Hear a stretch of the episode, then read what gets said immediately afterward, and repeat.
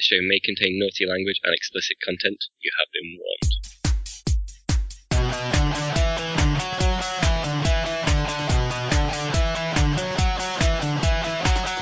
Welcome to Facehammer, an Age of Sigmar podcast. Bringing you product reviews, news from the UK tournament scene, as well as some pro hobby tips. So stay tuned and get ready for some hammer to your face. Welcome to Facehammer. It's me, Russ the Face. I'm joined by Terry Cheetah Pike. There's Liberator Martin. And Byron's absent. He didn't go to the event, and he's not here, so it's just us three. So I think we should just start off and say this is Sheffield Slaughter. Yeah. It's been over a year now. Podcast is a year old. Yay. Yeah. And if you want to send us any birthday presents, feel free. Yeah, send us money, bitches, money, and don't even bother with a card, just money. Just yeah, use the money we're going to spend on the card to send us more money instead.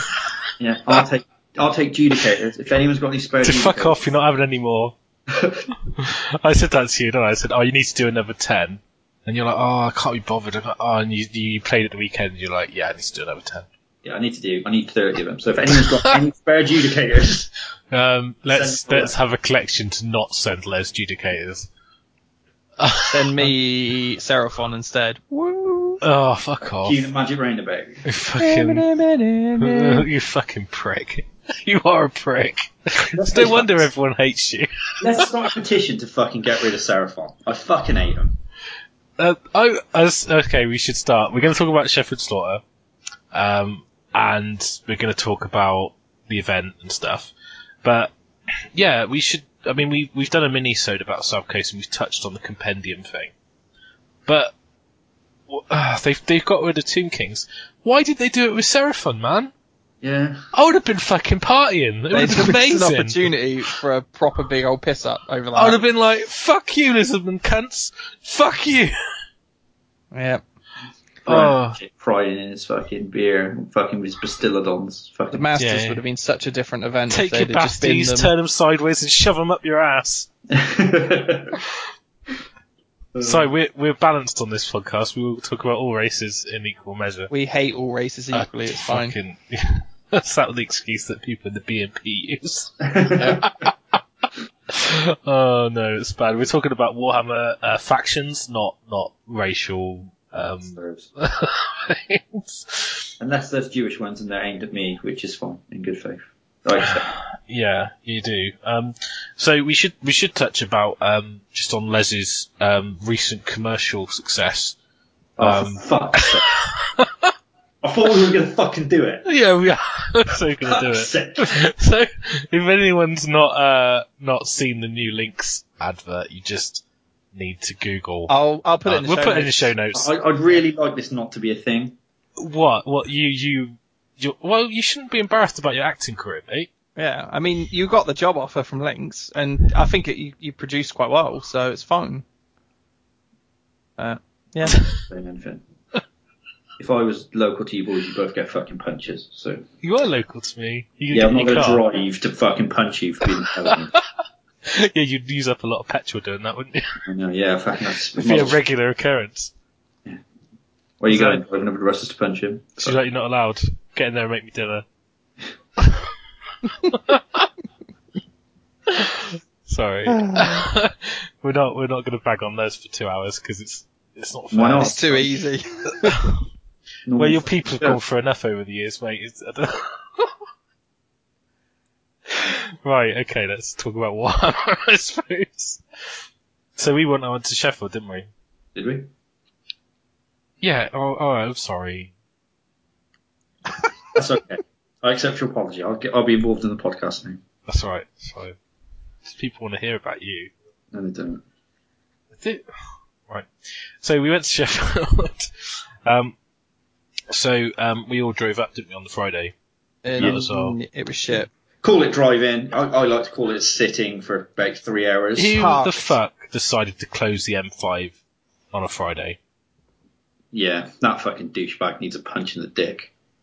I hope they really fucking did die in that accident, if it was an accident. Oh no, I think they just closed it. I think they're just doing roadwork, spending the fucking budget ready for next year. Yeah, some clown on the fucking highways agency was like, "I know what we do. We close it on a Friday afternoon. That'll be fine." Nobody travels anywhere on a Friday. Fucking clowns.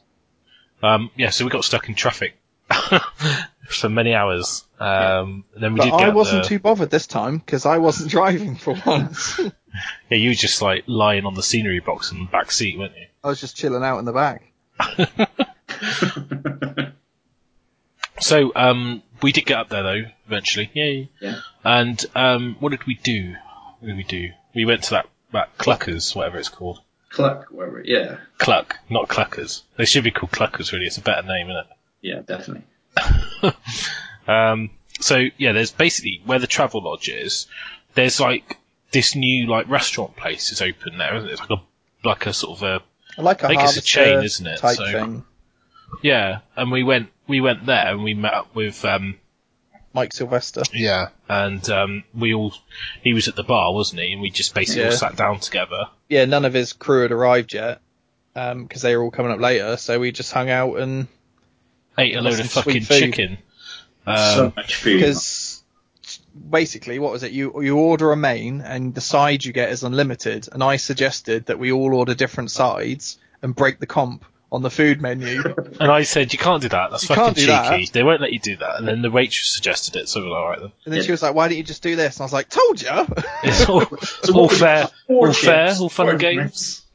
Yeah, so we had chips, onion rings, corn on the cob, and loads of shit, didn't we? It was good. Yeah. And we paid like 14 quid each, 15 quid each or something. Yeah, for 2 pints. I had 2 pints of cider, all the food. Brilliant. So like a chicken thing, chicken wings was the side, and so good, man. I had a big plate of nachos, didn't I? Christ, that was a big old plate as well. It was like a whole fucking family-sized bag of Doritos. It was a family-sized nacho dipping selection. It's like someone. So here's your dip. Oh, sweet. It's like someone had bought 48 bags of Doritos and stuck them on a plate. I covered in fucking peppers and fucking chili and shit. Yeah, it was pretty good. It was good. It was decent. And then she gave us like, we'd do breakfast in the morning. And then she gave us a voucher for money off. I'm thinking, fuck me, it's cheap enough, isn't it? 20% off, wasn't it?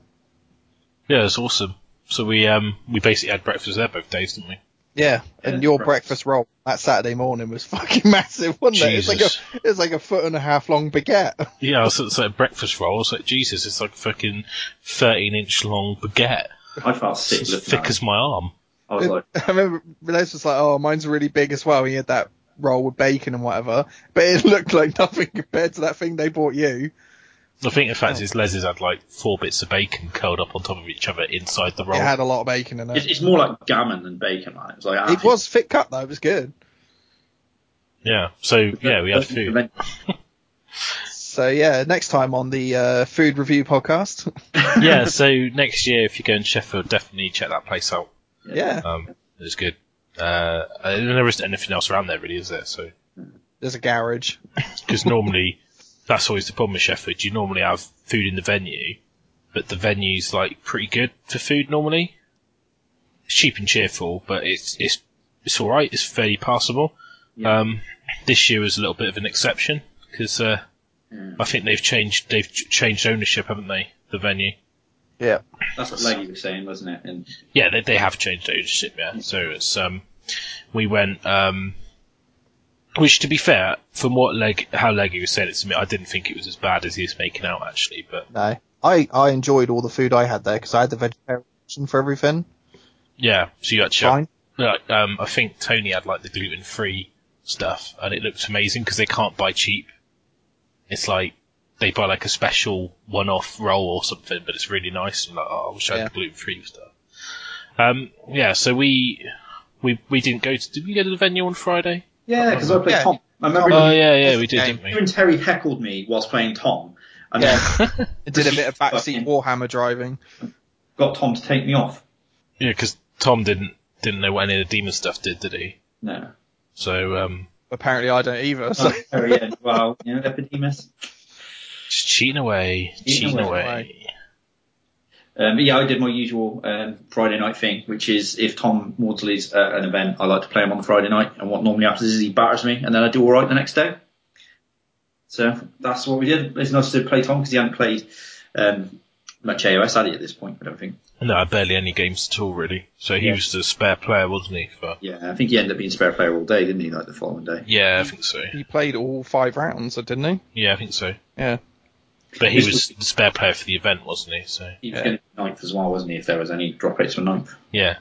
But it was it was good to see Tom there, and it was quite nice to see other people there. But it was a bit weird because it was like people playing 9th, and it's just you can't really talk about the games because it's like touch on it was really because I mean it's good to see people like Amit because like he's such a top bloke, and that's like, that's the example I was going to use was Amit. Yeah.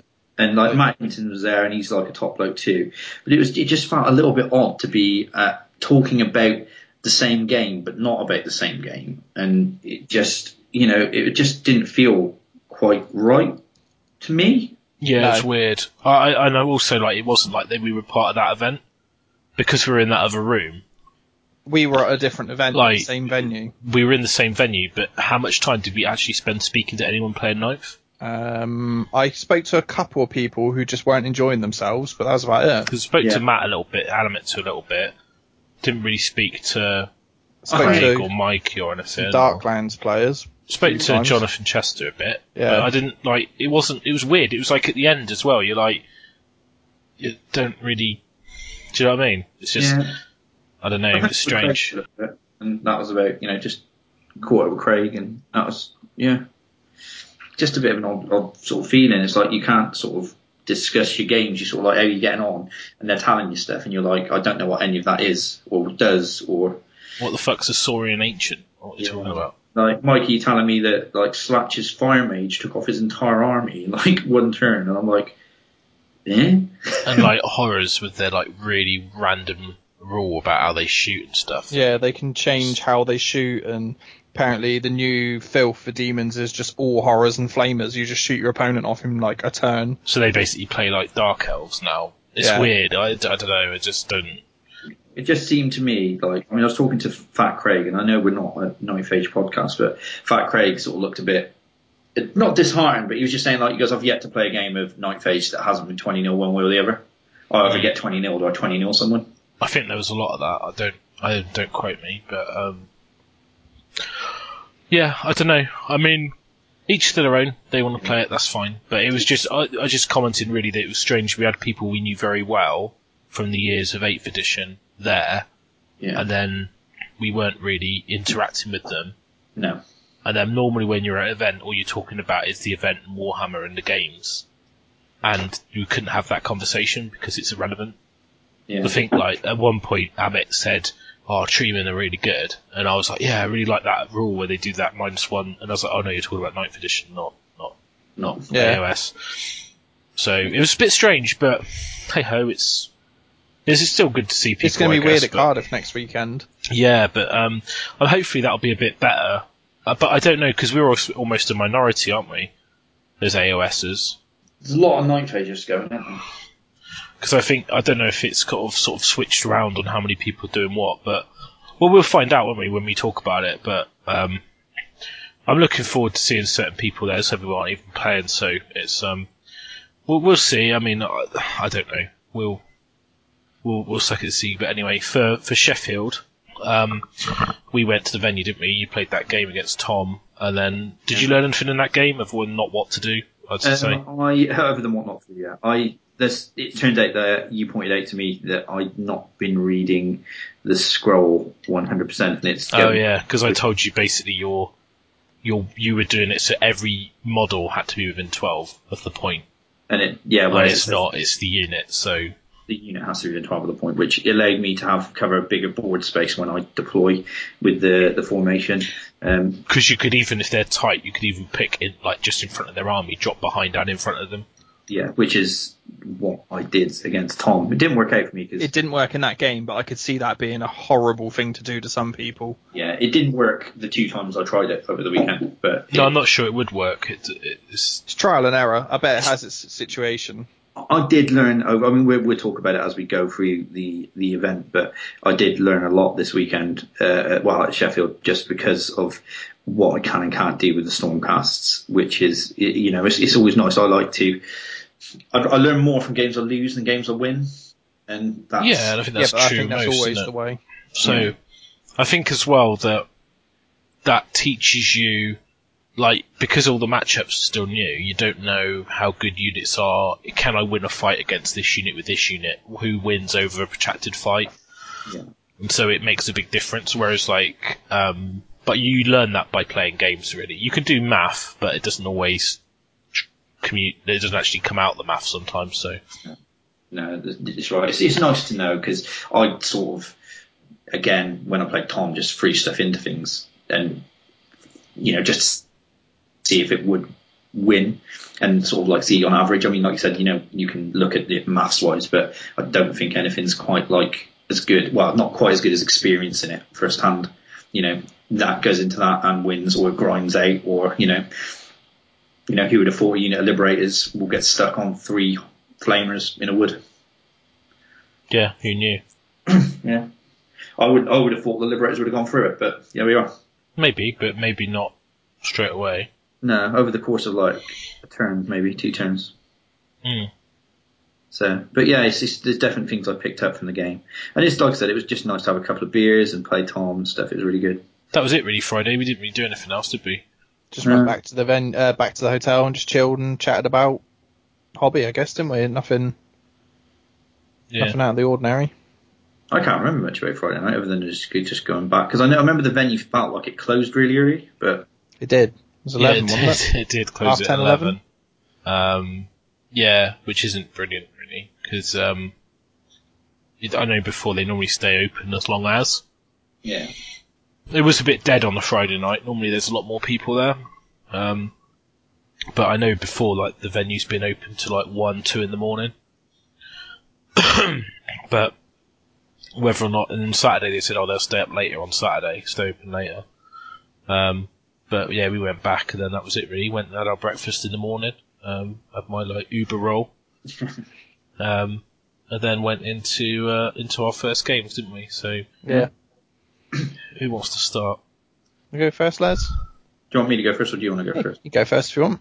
I'll go first. Okay, cool. So yeah, my first game was against a guy called Josh Meads, and he had quite an odd high elf list. I had a quick look at it on the Friday night, and he had, is it the Glittering Host or something like that? Yeah. The formation where you have like he had 80 spear elves, and I think the whole premise of the list is that one unit activates and fights, and then the other unit activates and fights, so that he's got, you know, some 80 attacks, and they get +1 to hit, or extra, they generate extra attacks because of the models in the unit.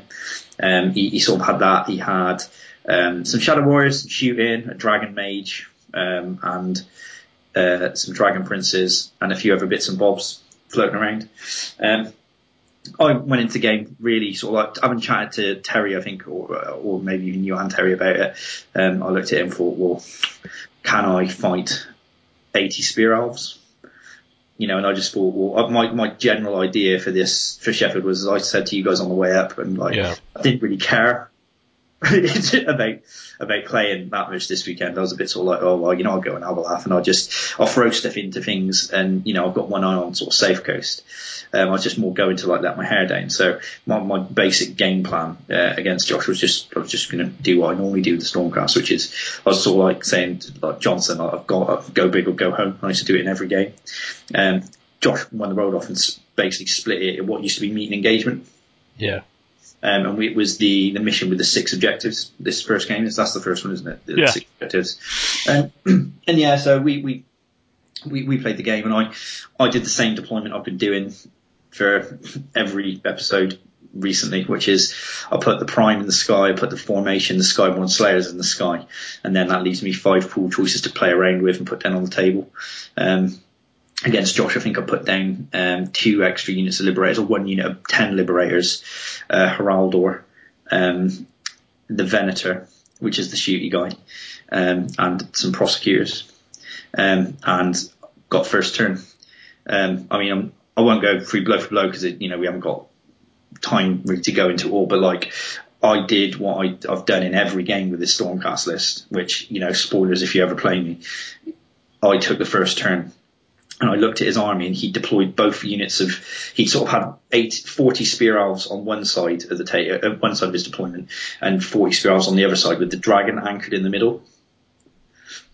So I decided early on that I'm going to kill the dragon, because the dragon is the most one of the most fighty pieces in his army, and I was going to deploy so that I could engage one of the 40s of spear elves before the other one had a chance to join the fight, because he'd separated him out a little bit. Yeah, and it's not buffed either, is it? It's not buffed yet. So I essentially dropped the Stormcast in the bubble, 5 inches away from the spear off unit on his left. Lined up the Decimators, lined up the Protectors as well, so that they could also combo into the spear elves or get into the dragon if I needed them to. Being 5 inches away because of the way he deployed, because obviously doing the rolling, popping the six on the wounds, you do the die six wounds, don't you? Or D6 wounds. Die six. Don't change. Yeah. Yeah. So that was my thing, and I was like, focus on my shooting on the dragon, and try and then engage the spear off unit. So first things first, I popped the big arrow on the Venator, and he failed his save roll. I hit and wounded. He failed his save roll. Put 9 wounds on the dragon. Wow. Yeah, skills. I then shot him with a bird and put 3 wounds on him with a bird. What? Yeah. Johnny bastard. So then I then sort of focused on, he had a bolt thrower, so I shot off the crew from the bolt thrower, and then pumped my wounds into the spear half unit, into the spear half unit that I wasn't going to fight. Got the charge in with the Decimators, and because he bunched them up, I got to show Josh what Decimators do when you bunch up really closely. Yeah, they just kill everything. And I took off the entire unit with the Decimators. I mean, you only have to kill like 10 to 30. So on the 15, thingy the night, just... on the Friday night, I was like, "You're going to go in. He's going to bunch them all up. And you're going to kill one unit in a turn, and it's going to be glorious." Yeah, and I felt a bit bad because he was a real nice guy, and I played him at Blood and Glory. He's a nice guy, and he just went, "They do what?" Because I explained to him at the start, but I don't think people realise quite what the problem is. And I had this in some of my games. You could explain every war scroll in your army at the beginning of the game. There's too much. There's too much to explain, because you go like, "Oh, these do this and this and this and this, and they got this, and if they do this, then this unit does this, this, this, this, and this, this, this, this." You get to a point where you're just like, "I've just zoned out. You're not going to retain that information. It's too much." No, and. And yeah, so they took off the 40 elves and stuff, and he was a bit... He wasn't sad or anything like that. He was actually a top guy to play, because my bottom lip would have come out, I think, if my dragon got shot off in the first turn and took off half of my army. At that point then, it was just a case of me clearing everything up. Because he just didn't have much left to his army, did he? He didn't have much left to sort of fight me. I think on turn 5, I realised I hadn't even brought the prime down. And then I was like, I hadn't even brought the prime down, and I basically tabled him. I said to him like, "No, we can end it there, mate. I'm going to get this," and he was like, "Nah, you take it. You know, take all my toys off. Take them off." Like he goes, because I said like, "We can end it here. It ain't going to change anything. I don't want to table you." And he was like, "Because you're a top bloke," and he was like, "Nah, just take them off." So I took all his toys off. And that was a 20-0. And he was a real nice guy to play. I wanted to buy him a drink and stuff afterwards. And he was, yeah. Did you buy him a drink afterwards? Did you? I did, yeah. That's his sports vote. There you go. Yep. Fuck off. But yeah, no, I got 20-0 on that one against Josh. Yeah. It's going to be a theme for this show. Yep. So, Terry, who did you play? I played Owen Abrams. I used to play him a bit occasionally back in the day when he lived around this sort of area, Bournemouth, but he's moved on to like London or something, I think. But he had some vampires. Well, actually, he had a load of Blood Knights, like all the Blood Knights. Was it? Owen, you said list looked quite good on paper. You actually said it looked really good. I think his list looked really like just. I don't want to play that. Like, it just it's one of those ones that can just keep coming back. Like you go in, you kill a Blood Knight, and then a Blood Knight comes back, and then you kill a Blood Knight, and a Blood Knight comes back, and you just get stuck on it. If you can't blow up a unit, you just get stuck there forever. Yeah, you've got to kill him in one go, haven't you? Yeah, you just got to fucking mark that shit out and just boom, kill it. But we had a good game. We've given each other a lot of shit, like during the game, like back and forth. It was good. I got sort of lucky-ish, I guess, with the drones holding a turn, which stuck all his Blood Knights in one spot, and then it allowed Skulltaker to get in there. Hang on a minute. Did he charge 15 Blood Knights into the order 6 drones? No, he put 5 into 3. He didn't go through that. No, he put them all as 5s. Okay, yeah, but I didn't know if he put all 3 into one unit. No. Yeah, that would have probably been a little bit silly. But yeah, Skulltaker managed to hold. While he was going at the board, because he didn't really have any range threat. He had 3 little vampire lords on foot, which all basically buffed each of their respective Blood Knight units. So the Blood Knight units have like a 2+ in combat, because you don't have rend and they get plus saves and all. They're so good. But yeah, it was a good game. Yeah, Skulltaker got into one of the units of Blood Knights and started swinging it, and rolled some 6s to hit. And I was like, yeah, it's 3 mortal wounds on each hit. 10 dirty Blood Knights off, killed like 2 Blood Knights, and he Skulltaker was pretty good in that matchup. The Seeker Chariot, however, was not. It just didn't do what I hoped it would do. I took it because it was a big enough model to sort of block a bit of board space as well. Because I had my sort of standard Nurgle-esque list with a few extra bits in it, nothing out of the ordinary. But I managed to pull out a 16-4 win just on the.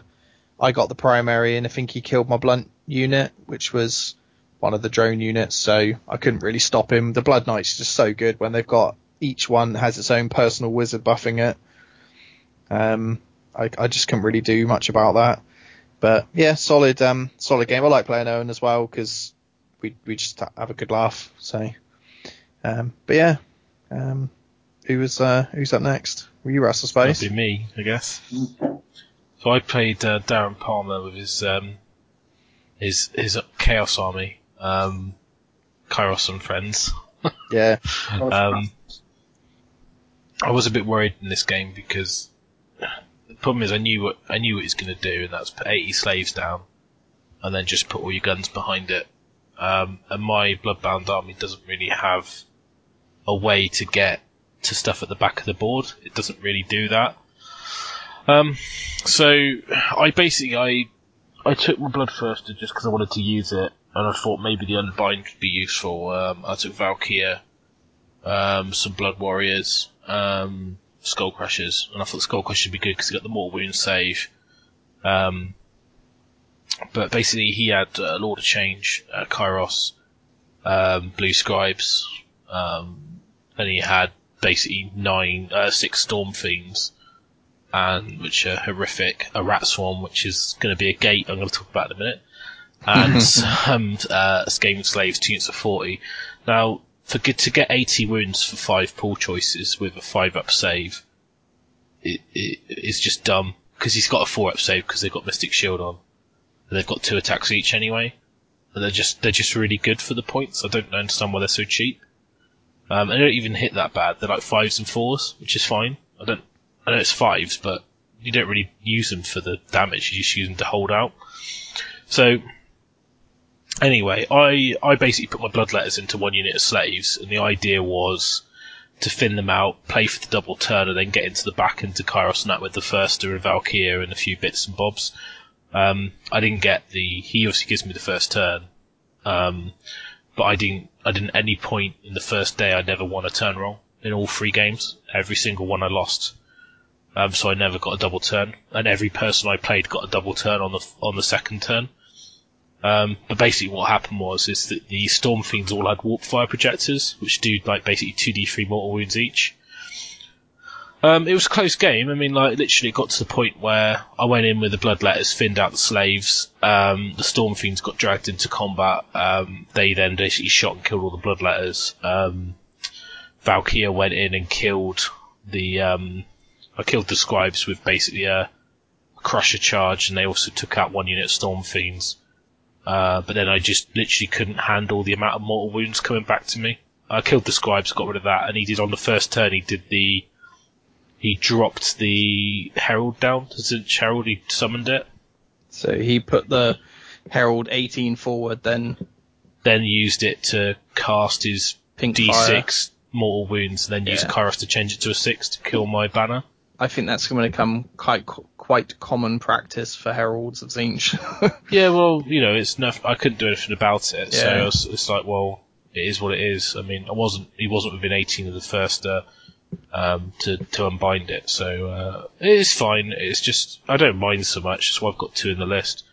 But yeah, it was kind of the thing, and basically I just couldn't get back up from, like, I left a Storm Fiend on one wound, who then went over and shot a unit and killed it, and it got to the point where I just moved my Wrathmongers back onto the objectives, and I ran the one unit of Blood Warriors onto where his Rat Swarms were to take that one, and then we drew on the main mission. Because a unit of my Juggernauts basically got ground out by the slaves in the wood. But, so they couldn't contest anymore on the last turn, because of the Storm Fiend on one wound come back and shot off the one that was, so it was close, I almost won the mission, but, yeah, I just couldn't really win the game really, but I was a bit frustrated because at the beginning of the game, he put a Rat Swarm on one flank, and I was thinking, well, that's not an scoring unit, because it's one model. And then in his first hero phase, he adds the Rat Swarm base to it. I'm like, you can't do that. And he was like, yeah. I emailed Leggy, and Leggy said it was fine. I said, yeah, but you can't increase a unit beyond its starting size. And he goes, oh yeah, but I emailed Leggy. I said, yeah, but that's wrong. Because obviously Leggy didn't write the Clash comp, or the, you know, he didn't write the Age of Sigmar stuff. So he's basically made a ruling, but because it contradicts the standard ruling, because it's explicitly stated in the pack, it's not really in the FAQ because you wouldn't need to ask it. It basically contradicts the ruling that Mo's made for his other events. I wasn't expecting it to be a thing, and because it was done in secret. Like, it's not secret, but on, like, between two individuals, then the group of them, so Tony, Nigel, and Darren, all planned lists around using this loophole, which kind of is a bit lame, really, because they've been to enough tournaments to know that that's not how it's done. They should know better. That's not how it's played. But I think as well that it's a bit lame because it's all been done on the hush hush almost. Yeah. I know it hasn't really, it's just unfortunate. It's not really Darren's fault. The TO's told him he can do something, so he's doing it. But I don't know, the problem I had, I mean, Darren was fine to play, don't get me wrong, I'm not whinging about Darren. I just got a little bit, I was giving him a lot of grief about it. But obviously I don't know him very well. So I'm not sure whether he thought I was being quite serious about it or not, but I was basically being a little bit harsh about it. But I don't know if he was just like, or why are you giving out to me? And I was just like, but it was a bit tongue-in-cheek, really. That's what I was going for anyway, but it wasn't a big deal. I mean, I basically ran my Blood Warriors over, killed them, and then took that objective. But I could have played the game a bit better. There was a few things I could have done differently, but I basically banked on winning a double turn. If I got the double turn, I would have been able to get into the back of Kairos and his Lord of Change and take the Storm Fiends out. But it wasn't to be, because he got the double turn. He got the next turn. He was able to move away and use all his magic and his Storm Fiend shooting to thin out all my stuff that was now within range.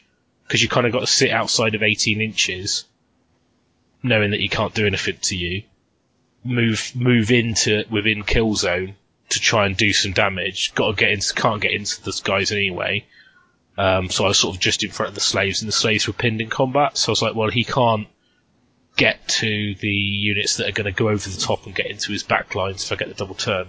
But if he gets the next turn, then he's going to shoot off and kill everything that's near, because they're now in range, and then back off, because you do your magic first, then you back off. So yeah, it's all right. It's just it wasn't too bad, but I lost that 11-9, so could have gone. It's not better. How you want to start the event, though, is it? Well, I knew that it was basically I was playing my top table game in the first round. Yeah, I knew I'd have to play Darren at some point, so if I was going to be in the mix, so. I kind of got that one out of the way. Because it's very strong, so you've got that. You knew you weren't going to have to play it again, were you? So yeah, exactly. It's a strong list. My list has got a big weakness in that it can't get to a lot of shooting and magic-y stuff. It's just the way it is. It's one of those things, isn't it? So yeah. But it was all right. It was fine. Then we had lunch, if that's the Highgate. I had a decent veggie pie and some uncooked chips. I didn't have any chips. I had mushy peas and a pie. Oh, I had mushy peas as well, sorry. Yeah, the problem with the chips was they were being rushed out so quickly that they were not good. People were just stood there in groups cleaning out a whole tray between like two fucking hungry war gamers, and then no one else gets a look in. Well, there weren't any for me, and then they brought a load out later, and they were all like undercooked. It was just like, well, yeah. I didn't have any. The pie was shit. It was awful. I had a chicken pie that had no chicken in it. It was just like gravy and the odd pig. Well, and had cold baked beans. I didn't even know it was a pie. Like, she's basically said chicken or beef, and I was like thinking, oh, it's a sandwich with beef or chicken in it. And it wasn't. It was a fucking pie with something in the bottom. Yeah, it was a bit meh on it, to be honest. It was shit.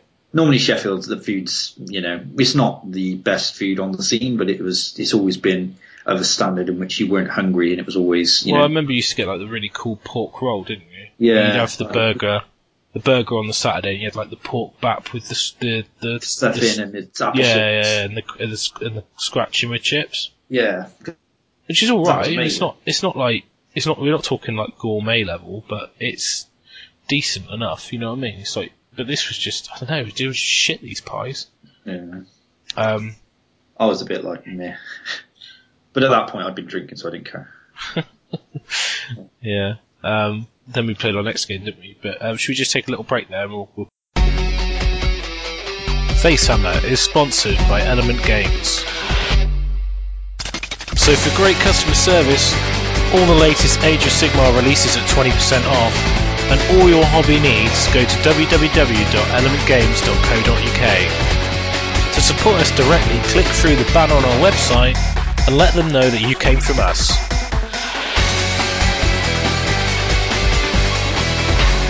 And we're back from the break, so we'll go on for our game 2. So who did you play, Les, and what was the mission?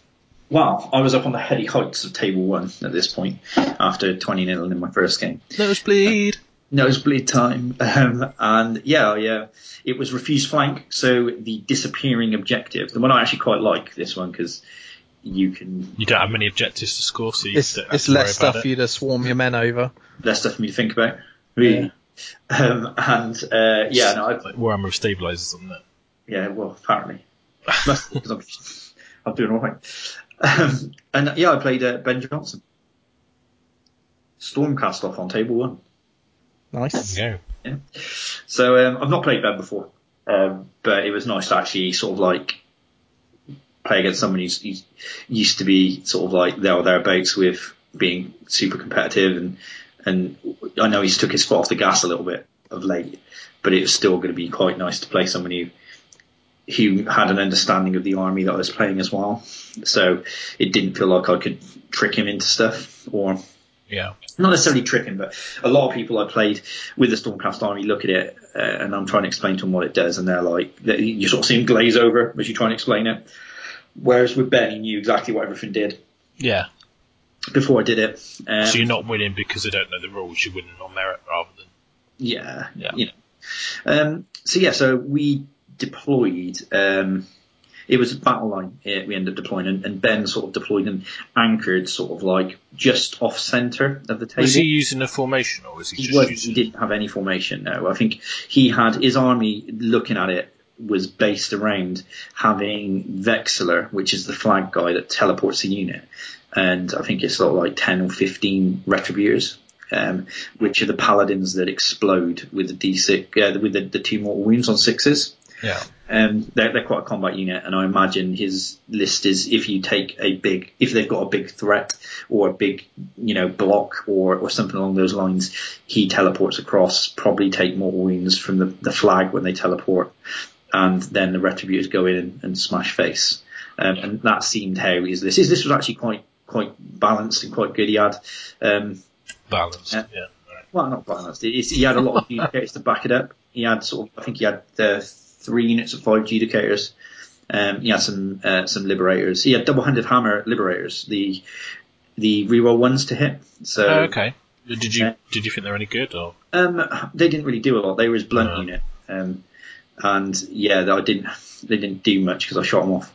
But it was I wanted to see how they played, because I keep banging on about using the double-handed sword guys, don't I, Russ, with the Celestin buff. I still think you don't bother.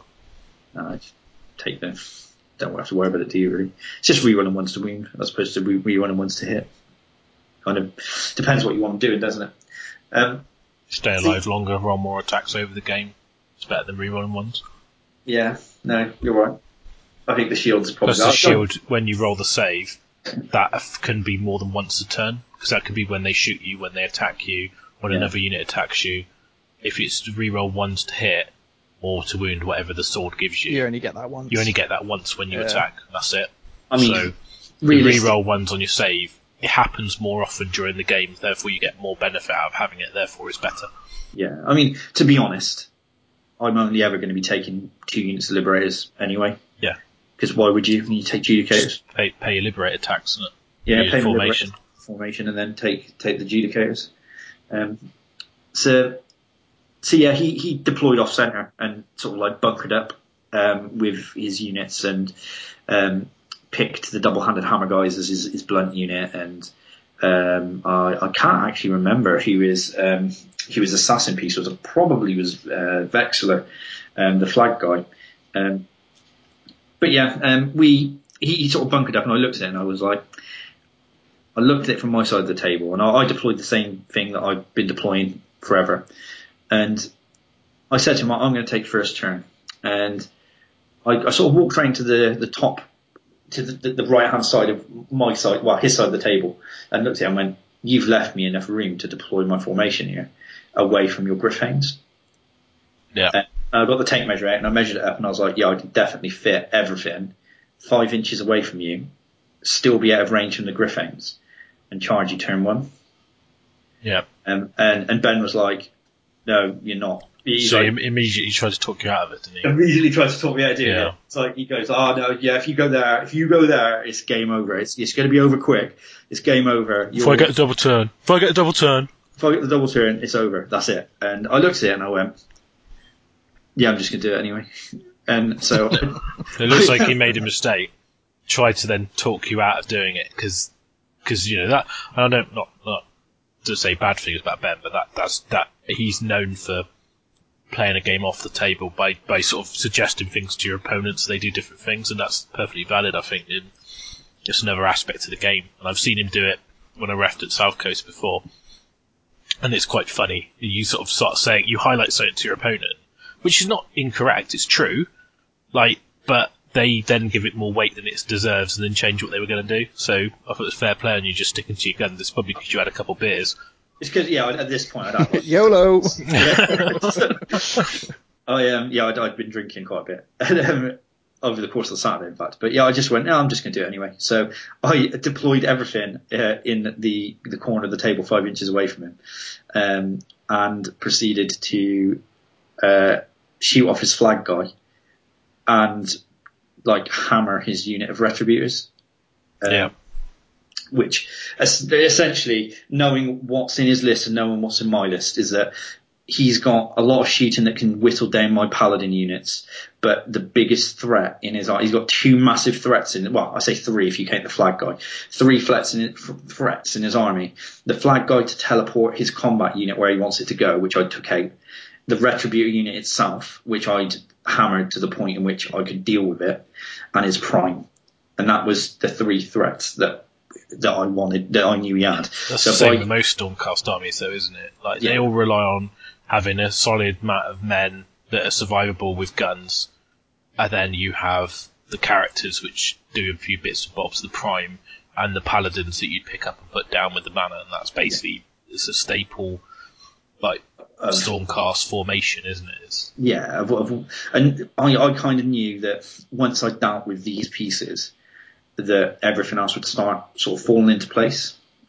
So I managed to take out his Retributors to the point which they couldn't fight back, and he'd positioned himself quite well to sort of counter-attack me because everything was quite close. But because of the way that he deployed, his Judicators were a little bit out of the way, so they couldn't bring all of their fire into my bunker. So he had a bit of a lackluster turn one. And it was just like roll for the priority. So it was because I'd hammered him so hard in the first turn, by me getting the initiative here would have been massive, because I then get to force home the wedges that I've put into his army already. And I double turned him. And that let me sort of like move my rep. Because you took the first turn. Yeah. So then he had a go. Yeah. And then you won the roll. Yeah. So when did you double turn though? Oh, not double turn. Sorry. No, he didn't get the double turn. I did. Yeah, he didn't get it. Sorry, not double turn. Yeah, he didn't. The way I play the Stormcast army is I play to allow myself to get the second. You know, isn't like I'll play. Hammer something, weather the storm back, and then hope I get to go again. Yeah. If he double turns, then I usually try and I don't overstretch. I've got it down to a little bit. It's basically all or nothing, isn't it? The way that army plays, it's just like it's very difficult to play a longer, more sort of attritional game because you don't have they just don't do that really. They haven't got the manpower either, and like it doesn't take a lot to chip away and stop your unit scoring and stuff. Yeah, I think that's the biggest issue they've got, isn't it? Yeah, it doesn't take when you realise that you only have to chip away a few models here. Anything that does mortal damage usually wrecks them. They really don't like mortal wounds. No. So I managed to get the second turn and force home the advantage. Just a couple of key points. I managed to shoot off a few bits and bobs. I brought my prime down to try and mortal wound with using him as a gun platform on, I think it was turn 2 or turn 3. And Ben also then brought his prime down on the following turn, charged my prime, attacked through his 4 attacks, missed with 2, hit with 2. I then saved 3. No, that was it. Yeah, he missed with 2 out of the 4, turned 1 to a hit. Wounded with 3, I saved 2 on a 6 and then turned the roll 1 to a 6. Oh man! Yeah, activated my prime, hit with 4, wounded with 4, killed his prime. Oh man, amazing! Yeah, and his face—he was just he was, "You bastard, you bastard." So yeah, I managed to pop the 2 6s. So I was surprised he did that because I wouldn't. I think it'd be better off him using his prime to try and neuter your paladins.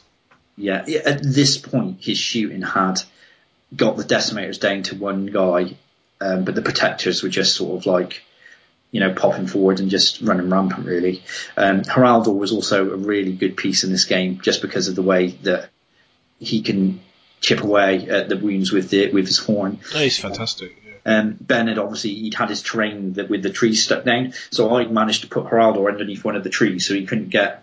attacking from one angle, using his own his own terrain against him.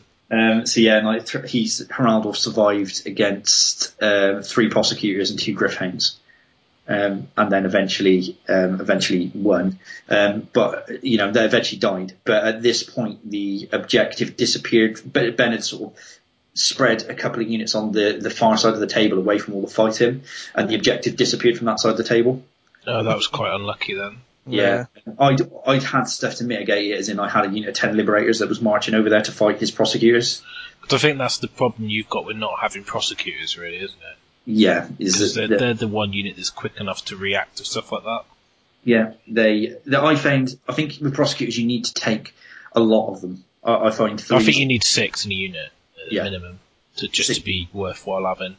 I found the javelins really bad over the course of the event because it's only 3 dice. You usually find 1 or 2 hit, 1 or 2 wound. I think if they're the same price as unit adjudicators, you just take Judicators. Yeah, I think they're overcosted at the moment. So Prosecutors, yeah. But yeah, the game was quite good, and I enjoyed playing Ben. And he had a drink, and I by this point I'd had quite a few Budweisers and stuff, and I was being a bit mouthy. It was a really good game, and I managed to beat Ben 19-1 on table 1. So winner. The curse of the nosebleed didn't strike yet, but the nose hasn't come yet. No, we weren't quite far enough into the event, I think, for it to kick in. No, yeah, I just like to blame fucking JK for any shit that happens in the games, because he texted me saying, fucking don't choke. And then you lost all your games. Yeah. No. Alright. I have to remember that. I'll just drop a message. If I'm playing Les, just send him a text. Yeah, send him a text saying, don't choke, and then I'll lose. Interesting. So who did you play then, Terry? So I played Paul Whitehead, who I played at Blood and Glory, and been very generous to him in that I let him go back and not bugger up his game this time round. I wasn't going to do that though. It's Terry, yeah. I said to him, yeah, last time Blood and Glory, I gave you the benefit of the doubt because you were new, and now you've been playing a bit more, so you shouldn't need that little helping hand now. So we'll. Is this the delusional guy from the Warhammer Reform who thinks you're one of the top 3 players in the country? He's correct. That's a joke, isn't it? He's onto something there. He thinks I'm one of the top 3 in the country. Yeah, well done, mate. Quite happy for that compliment. And the AOS events, if you want to. Someone needs to sit him down and have a word with him, or put him have an intervention, because he obviously drinks too much. An intervention. But so he was playing his ogres again. For you people wondering why Terry didn't answer that question, because the answer is 0. Carry on. How many? What? Sorry, was that a question? How many AOS events have you won? Oh, none yet. There you go, 0. Right, carry on. So you don't have to win all the events to be one of the top players in the country. You can come close every time. Yeah, but how many podiums have you got there? Second place is the first loser, Terry. It is, and third place is just not even worth talking about. But fourth's worse, so yeah. Where was I? Ogres, yeah. So I don't know, this game I could just see when he was putting all this shit down, it's like 6 balls, 6 iron guts, 6 man eaters. I was like, oh, there's just so many fucking hordes of multiple wound, 2 damage. Because what in the ogre army isn't damage 2? Saber tusks? Yeah, well, yeah, Noblars, but all the ogres damage to you because they're ogres. It's just shit. All they got to do is get a few wounds through on a character, and then all of a sudden your characters are all dead. So I forgot what the Stonehorn thing did. I thought he had the other one. I thought he had the non-shooty one. I couldn't remember what the model was at the time. You talk about the Thunder Tusk. The Thunder Tusk. So he had the Thunder Tusk. Is that the one that shoots? Yeah. Yeah. So he had a Thunder Tusk. I thought it was a Stonehorn. So. He was like, is Skulltaker in range there? Yeah, 2+. Oh, yeah, he's dead. You'll take him off. I was like, fucking mortal wound bullshit. So that thing had to go. So I started popping out some gateways pretty fucking quickly from that. Took 8 wounds off it with 1 gateway, which is pretty tasty. So I dropped it down to not auto doing that. Did he leave it within range of your spells? Well, he came in range to attack me, which meant I was in range to get him. So if he wanted the juicy targets, he had to come in range of my stuff that could attack him. I think he should have just left it at the back and just been doing 6 mortal wounds to drones every turn. Yeah, I think so. Or, anything that goes a bit close to him. And he was petrified of my Flamers, because every time we play, he always just sets up 28 inches away from the Flamers wherever they go, because he doesn't want to go anywhere near them. Because they do actually quite a number on ogres, because it's not like they have a 2-up save or anything, so they do start chunking them pretty quickly if you get those D3 wounds through. Yeah, but if you had the Thunder Tusk in range, it just takes the whole unit off on a 2 after that. Shoot that unit, yep, take him off. But I actually used the Chariot in this one, thinking if I can get into combat with the Slaanesh Chariot, it will do enough damage to maybe kill an ogre or two, or at least just put him on a slightly worse off battle shock, because you lose bravery if you're wounded by it. Right, okay. For that round. So I was like, well, I'll go in, hopefully pop him with the Chariot. And there was a bit of confusion with the hill and what models could pile in and couldn't, and the Chariot ended up not really doing a lot. It did a few wounds, but it got killed. It's got like 9 wounds. All his shit's doing damage too. The Man Eaters were doing, I don't know, like 4 or 5 attacks each or something retarded. They just got so much output. They're so damaging. You had them with guns as well. He had them with guns as well, yeah. So they were just like popping off stuff quite happily. But at this point, all his stuff was stuck in combat on Plague Bearers and drones, because obviously they all go at the front. You get stuck on it. The Grey and Clean One went in, and last time I played in, the Grey and Clean One just got one shot by 3 Iron Guts. This time, the Grey and Clean One killed 6 Iron Guts over the course of 3 rounds of combat. He just kept failing to hit me, and I just kept passing the saves and the and a few times I actually lived long enough to get the wounds back. Yeah. And then started putting the Plague Wind through his army, through the Plague Drones, to heal the Plague Drones as well. Yeah. So at this point, he'd got into a really bad position where he was stuck on Nurgle with all, the Lord of Change sat behind, gatewaying him. And a Gorger popped on the back to try and fight the Lord of Change. Yeah. It didn't really do a lot. It, right? Well, I'd already been wounded. He did a 6 wound thing on me. Rolled the D6 this time. It's not 6, is it? Automatically, he rolled and he did like 5 or 6 wounds back to me, which makes the Lord of Change dog shit in combat once he takes a couple of wounds. And the Gorge is still damaged too. Has a few attacks, and I think it might be Ren 1. It's not a bad little piece actually. No, it's pretty good. Yeah. For sniping out little 5 wound characters, that's a pretty tasty. You have to deal with it. It's a pain in the ass. You have to deal with it, yeah. So Epidemus went back and just twatted him. So yeah, he was sort of hanging around, and something happened then. Something quite. Oh, Paul forgot something down to the last Iron Guts rule or something on his Iron Guts, and I was like, oh, go on then. I'll give you another hand me down. Take that little throw him a bone, because he'd forgotten. But yeah, at this point, the Grey and Clean One was chopping away. The thingy survived. The Lord Change had managed to retreat away from the Gorger, and then he was stuck fighting the Epidemus. Epidemus killed him then, kept just Plague Winding him through. Epidemus was my assassinate target, because I knew he was going to go for the Grey and Clean One, so I just made Epidemus the assassinate and just stuck him behind at the back. Yeah. Because he's not easy to snipe out. You actually have to go and deal with him properly. Yeah, he's got like 7 wounds. He's got 7 wounds. Too horrible to die. And you can heal him with the Grey and Clean One by firing Plague Wind through him. So, do you out of interest with the Grey and Clean One, do you fire Plague Wind even when there's no enemies near you? No, because you have to pick an enemy. Oh, you have to. Okay. Yeah, you have to. It says you draw a line. Right, here's the interesting thing though, because it says you draw a line from him to your target. What's to stop you putting the line through yourself and firing it like backwards? I think because you draw it from the other side of the base. You wouldn't draw it from you wouldn't be able to do that. You wouldn't put it through the front of the base or back through your base. You do it because it's always because it says in the OS rules that you always measure from the closest points. Yeah, that's true. So you wouldn't be able to take maybe a further away point. If someone's behind you, you could fire it through yourself and heal yourself another D3 wounds off that. Yeah, but there's no behind, is there? No, that's true. So there's not like you go, oh yeah, I go behind you. And it's not the old purple sun where you fire it from your front through the back of you. Yeah. Yeah. But I mean, he was good in that game, because he cost 1.5 points less than the last time I used him against Paul. But yeah, it was a good game. It was really hard work getting through the Man Eaters as well. Like and the balls as well. They're just so, 18 balls. That's a lot of wounds to get through.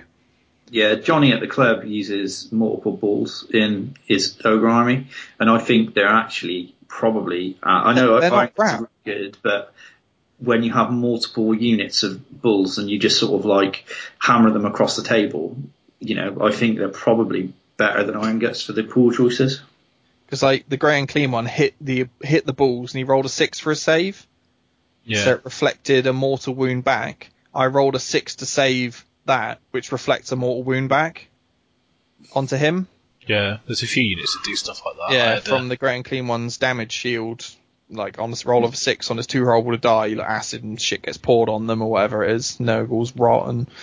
But yeah, I'm just having a look to see what I got in that. 19. I don't think I couldn't get my terrain piece because he just come across the board and pinned me in place with all the balls in the world, and I couldn't ever get round him to go and capture my terrain piece. So yeah, 19-1. No, it's a good game. This sounds like it was fun. Does sound like it was. It was a fun game because literally he just come across the table, and I went across to him, and we just had a bit of a brawl. And it wasn't in the middle of the table; it was like two big lines clashing, and so yeah, there were lots of combats going on. I've yet to play Paul, but I don't think I'd want to play that army with my Stormcast, to be honest. It's a horrible army to face if you're not, you know, if you're not ready to actually deal with those sort of units. It is and that hard damage work. Output. Yeah, because a lot of wounds, and the problem is the damage doesn't reduce in relation to the wounds you cause. So yeah, you can do like 4 wounds to something, well, yeah, and actually he still doesn't lose any attacks. No. Yeah. So whereas it's like a normal unit killing 3 guys, that's 3 sets of attacks going. Yeah, and he had no characters, so his blunt unit was his 6 Iron Guts, and his assassinate was the Iron Gut champion. Right. So why take? Yeah, but that's the point, isn't it? Why take characters? You don't need to in clash. You just take units. That's the problem. It's just units. I mean, there's lots of times when I looked at what I was doing, going, why am I bothering? I should just take units. Like an ogre tyrant was like 2 or 3 points. Well, that's another 3 Iron Guts. Or, you know, an expensive 4-point hero. Well, that's 6 more balls. Unless you've got like 6 an amazing command ability, or like you need the wizard for something. Yeah, I just don't think they have. They have the maul or whatever it is, which really is an alright spell, but their characters just aren't very... No, they're not very good. No. They're actually pretty good at damage output and stuff, but they're not... They're very expensive. The command abilities and that aren't really that good. Well. Yeah, they are. Probably a bit too much, to be honest. Yeah. I think you'd always take, like, a Slaughter Priest for the maul, because that's such a horrible spell. Is it Butcher? Yeah, Butcher, yeah. It is, but it's short-ish range, and it's cast on a 7, and they don't get any bonuses to cast. No. So it's not an easy cast. No, but when it goes off. Yeah, but then even if it goes off, it doesn't always do... It's not going to always do something, so... No, I don't know. I think for the price, you take 3 Iron Guts instead. Is he not the same, though, is he? Butcher. He's 2 points, isn't he? Is he? There's 1 point. Anyway, it doesn't matter. Either way, you just take more ogres. 3 balls. Yeah. Just take loads of... Yeah. Loads of damage to men. To go all the men. Yeah. So your game 3 then? 2. It's game 2, yeah, sorry. Well, I played the other half of the Whitehead gaming family, which was Luke. Who wasn't very well. He had a cold, which he proceeded to... very nerdily cough all over me during the game, and at the end I went to shake his hand and he wanted to shake the other hand, so I changed hands, and then Ben said had that go, and he goes, oh well, yeah, it wasn't brilliant, but at least I managed to shake his hand with the hand that I've been coughing into all games. So I was like, oh thanks. Which I think was quite funny. But no, he was fine. He had a demon army which is very similar to what you use, Terry, to be honest. A lot of the demon armies I've seen have been very similar to that. Well, I think it's what people have model-wise as well, because it's what was good in 8th. So. Yeah. But he had a lot of drones, which he really liked. And then Lord of Change. He had 9, yeah. So he had 9 drones. The unit 6 was his blunt unit. He had some Furies. He had a Demon Prince of Nurgle, which was a bit of a weird choice, but pretty good. Lord of Change, Blue Scribes. He took the Changeling, and he was going for the 3 sets of Gateway. Yeah. But what he managed to do, and he had like 30 Plague Bearers in a lump, and it was kind of, I think he made a mistake because he basically didn't move forwards onto the objectives, so he basically sat back, and I was thinking winner. I didn't take the Bloodletters in this game, or the Bloodthirster, but I managed to drop Valkyrie into Epidemus, because I put her up by a building and I charged, and I rolled enough to charge over the top of the Plague Bearers. Yeah. Because I whipped her, and then I was like, well, got her into Epidemus and took him down to one wound. She ended up dying, but I basically sniped out the things that were going to cause me an issue. And I just overwhelmed him with numbers, really, and the crushes, and I got into round the back of him. It was pretty messy, really. But I looked over, and there were just crushes everywhere. it was just like, how many do you have? Nine, yeah. Well, I lured like the demon prince out into a unit of crushes, and then I used the Wrathmongers to charge him, and then he killed himself, basically. And then the main combo was the Blood Warriors with the Wrathmongers and the Skull Reapers in the front of his army into his Plague Bearers. And because obviously killing... The Crushers are great because he doesn't get a very good tally. But actually getting them in and just really grinding them out, really. I mean, like, the drones aren't really an issue. As soon as the hero Nurgle goes down... They're just nothing after that. They don't do a lot. And then they're just tanky at that point.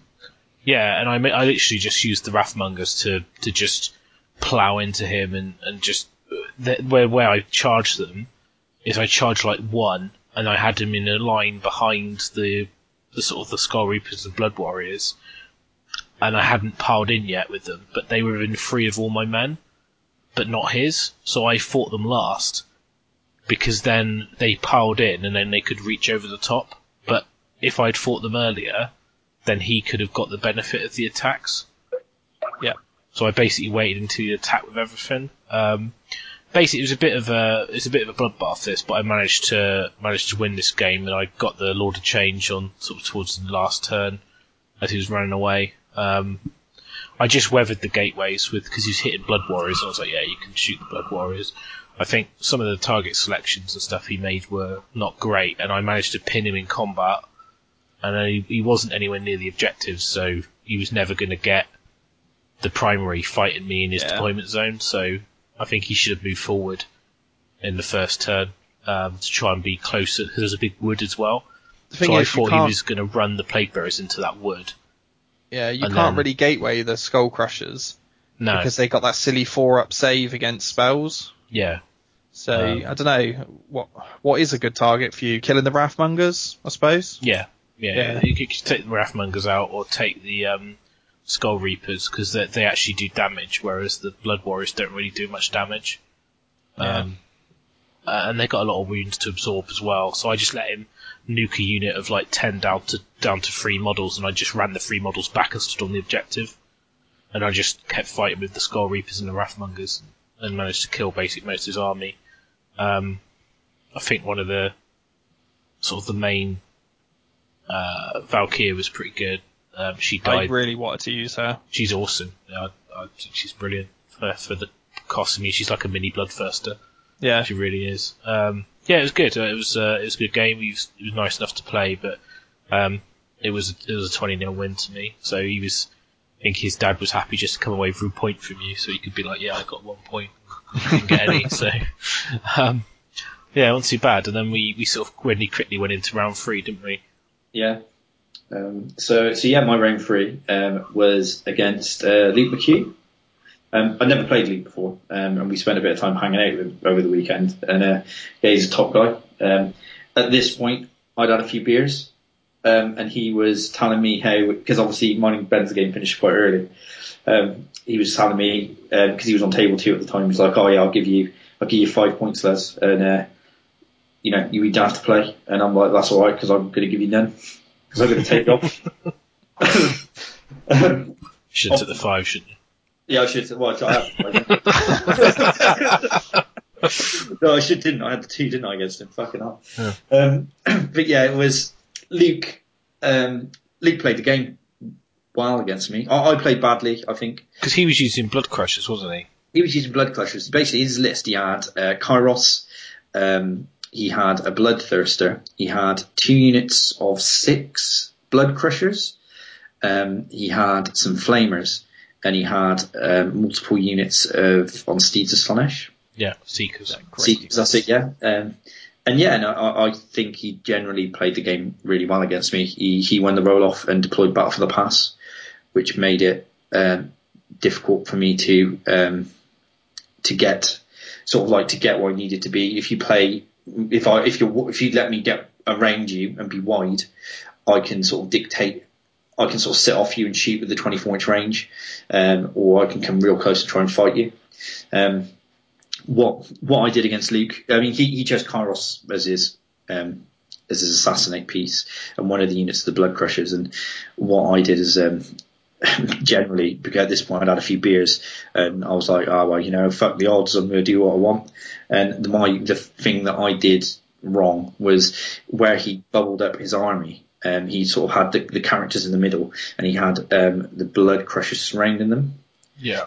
What I did is instead of focusing on one side and trying to take out those Blood Crushers and then getting in to fight the characters, I split my forces. So I picked the point and then deployed either side of the bubble. Yeah. Which made the impact a bit too weak, because normally I focus on one area, and that is like the whole point of my list is that I bring overwhelming force to a point of my choosing when I want. And the thing is, if you don't wipe that unit out, he takes the battle shock. If he doesn't roll the 1, Kairos comes out. I'll change that to a 1. Yeah, get 3 models back. That's 15 wounds you've just lost out of what you did on your impact. Yeah, so I needed to. That was the biggest mistake that I made, I think, in the game, because that cost me massively. Then, did you have Decimators within range when you did that? I did. Yeah, he didn't get a chance to pop the wounds back in the first turn because the Decimators went in and did the mortal wounds with their maces, not getting the Protectors in. I didn't get the Protectors in. But don't they add 2 to their roll, so they can never get a 1? They can never get a 1, yeah, so he didn't get it. In the first slot, he didn't. But the Decimators died in his turn. Ah, I see. Right. So good against fucking demons, that is. So, yeah, like I had really lackluster shooting as well. It was like all my hot dice against Johnson turned off against Luke. But whether or not that is because I put myself in a position where I needed the dice to be above average. You need to get some new Facehammer dice, mate. Yeah, I know, yeah. Coming soon. Watch this space. Yeah. Right, Carol. But yeah, I think I put myself in a position where I needed my dice to be above average, and they weren't. Yeah. And instead of playing the game smart, I didn't, and just. Do you think you tried to be a bit greedy? I basically had gone into that game going, I'm going to take Luke off, and then I'm going to, go into. He's had a couple beers. He just beat Johnson. Yeah. He's got the fucking Billy Big Balls. He's fucking big dick player on table 1 or whatever it was he was on. I was like, big dick player. Oh yeah, gonna smash him. Yeah, I was gonna be on. Everything's gonna go my way. What could possibly go wrong? Yeah, nothing goes wrong. Let's not plan for the worst. Let's just accept it's all gonna be awesome. Yeah, so I made a couple of mistakes and Luke capitalised on, really. I thought Luke's list was actually really good. The mortal wounds that the Bloodletters on top of the Crushers generate was really good. Yeah, I think when I was playing, I wish I had Blood Crushers when I was using the Rathmongers first, because the synergy with that, but also... Because he had the Rathmongers first. Yeah. So, yeah. And, it was a good game. I thought he played it well. I thought Luke was top guy on the table. And I managed to scrape 2 points out of it after having a lackluster turn of shooting and then getting took off, really, because when you're doing, as you said, Stormcast can't deal with mortal wounds, and you've got sort of like Kairos pumping stuff into them, mortal wounds from the Bloodletters, the Wrathmongers with that shooting fucking bullshit, 6 damage. It's not 6 damage when you've done 2 wounds to him. No. Yeah, so for that, his shooting attack. He's got a flail where you basically it's freeze and freeze -2, I think, and then it's 6 damage 6. Yeah. Just damage so 6. It's basically like I was using it to basically bonk wizards on the head. Yeah. But the problem is it's 2 dice rolls, freeze and freeze. Yeah. And then it's -2 save, but yeah, and then but as soon as you take wounds it gets worse very quickly. Yeah. So It can it's be. All right. I mean, and then but his biggest thing, he's got that mortal wound breath as well. Yeah. Was he using that against you? Yeah. No, he basically in one he killed the paladins, and then because of the Wrathmongers' base is so big, he got the Rannog deployed really close together. He got the Bloodthirster into both units of Judicators and a unit of Liberators, and just took them off. No, really?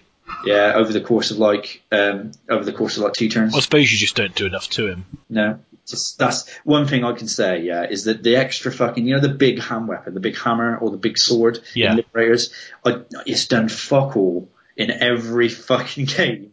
I found though that when I used it at Sigmas that sometimes it was shit and other times it just pulls those extra 4 wounds out and you're like, oh fuck, it came good this game, because it's like the big blade in the Blood Warriors. It normally does fuck all, and then one game it just hits with both wounds with both. That's 4 damage. You're like, oh fuck it, fuck for that. Yeah, I think you have to include them. I think. Oh, you got. I think you definitely have to. You're not losing anything for having it.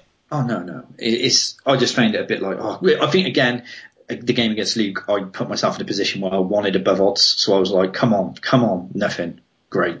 Yeah, I think when you're in that position where you're hoping that everything goes slightly above average, you obviously, because you've spread yourself too thin, or you're not playing the game that well, you're in trouble, because you're already on the back foot.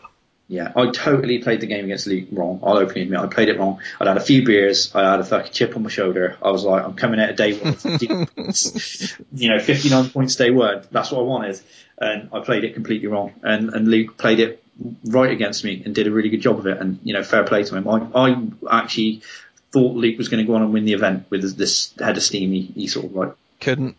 He had too many painting hits. Yeah, Yeah, and to be honest, I think it's a bit of a shame, really, because... I don't think his army was that bad. No, I've seen a lot worse over the years. I have. I mean, he's only just... at the Ninth Age stuff. Jesus Christ. Yeah, that was shocking. Even the vote for your best army was pretty lacklustre, wasn't it? Yeah. But I think with Luke, he was talking to me about what he can do to it, because he airbrushed it. He's just got an airbrush and stuff, but he's just getting back into the hobby, back into the game, so he didn't really have time to paint it properly. But everything was airbrush with colours and based. I mean, his Kairos was pretty nice, so he painted that properly. Yeah. But he actually lost points for having Kairos finished because it didn't match the rest of the army, which I just think is a bit wrong, really. It's like that's well, it is what it is. It's a bit of a shame because I think he was doing well, but I've got a lot of time for Luke. So yeah, no, he was an absolute gent. The game that my biggest loss of the weekend was against Luke, and it was one of my favourite games. So that says a lot about Luke as a person, I think. Yeah, We'll talk more about Luke later because there's a story there. But we got me fucking drunk Saturday night. I was like, hanging the next day. Yeah, we'll talk about it later. That's not rude. Yeah, just quickly before I do my third game, there was something I forgot in my game against Paul. Obviously, the Grey and Clean one has that command ability. Whenever you roll a 7 to charge, an exact 7. I finally got the Grey and Clean one to charge on a 7. And I was like, yeah, +1 attack on his Bale Sword, +1 attack on his Flail. I'm going to fucking destroy this unit. Ran in, 4 ones. Miss. Next weapon, 4 2s. I was like, oh, come on. Just really? Missed with all 8 attacks. I was like, fuck this game. Stupid. Yeah.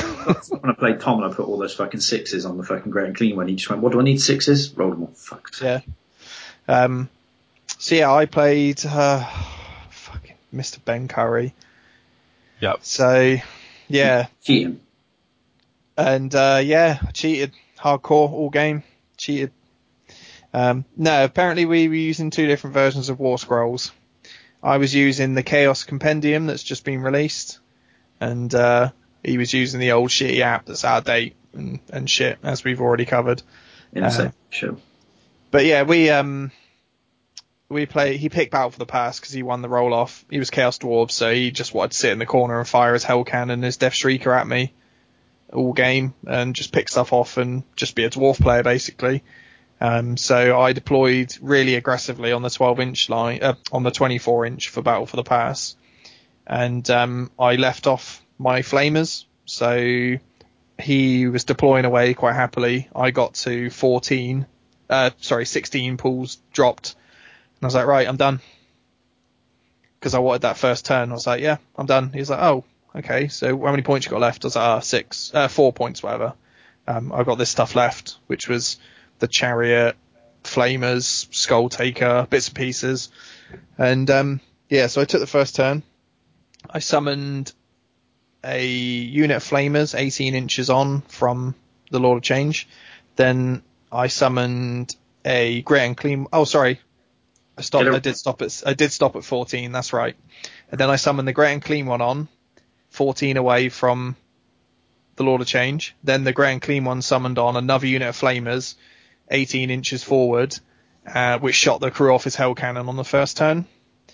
Because... well, there was no way I was ever going to reach them, so I set up a little daisy chain of summon the Flamers and shot the crew off, which was, that was a bit of a win there.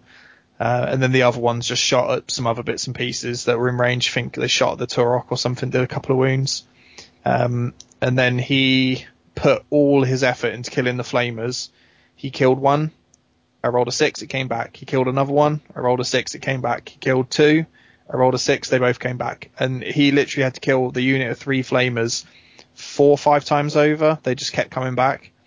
And this is what caused him believing that I was playing it wrong, was in the Demon book, the Chaos Compendium, whatever you want to call it, the Grand Alliance, horrors, and basically all Demon units activated by their relevant heroes now. Whereas before, it had to be a specific hero type. So before, it was a horror hero, which would be a Herald, the Blue Scribes, or the Changeling. Now it's any Demon of Tzeentch hero. So Lord of Change, Kairos, Demon Prince of Tzeentch, whatever. So I was using the Lord of Change to get the Flamers back. Yeah. That's how I was playing it. And he was reading the old scroll. But now he's not accused me of cheating. Now he's apologized and said he's sorry.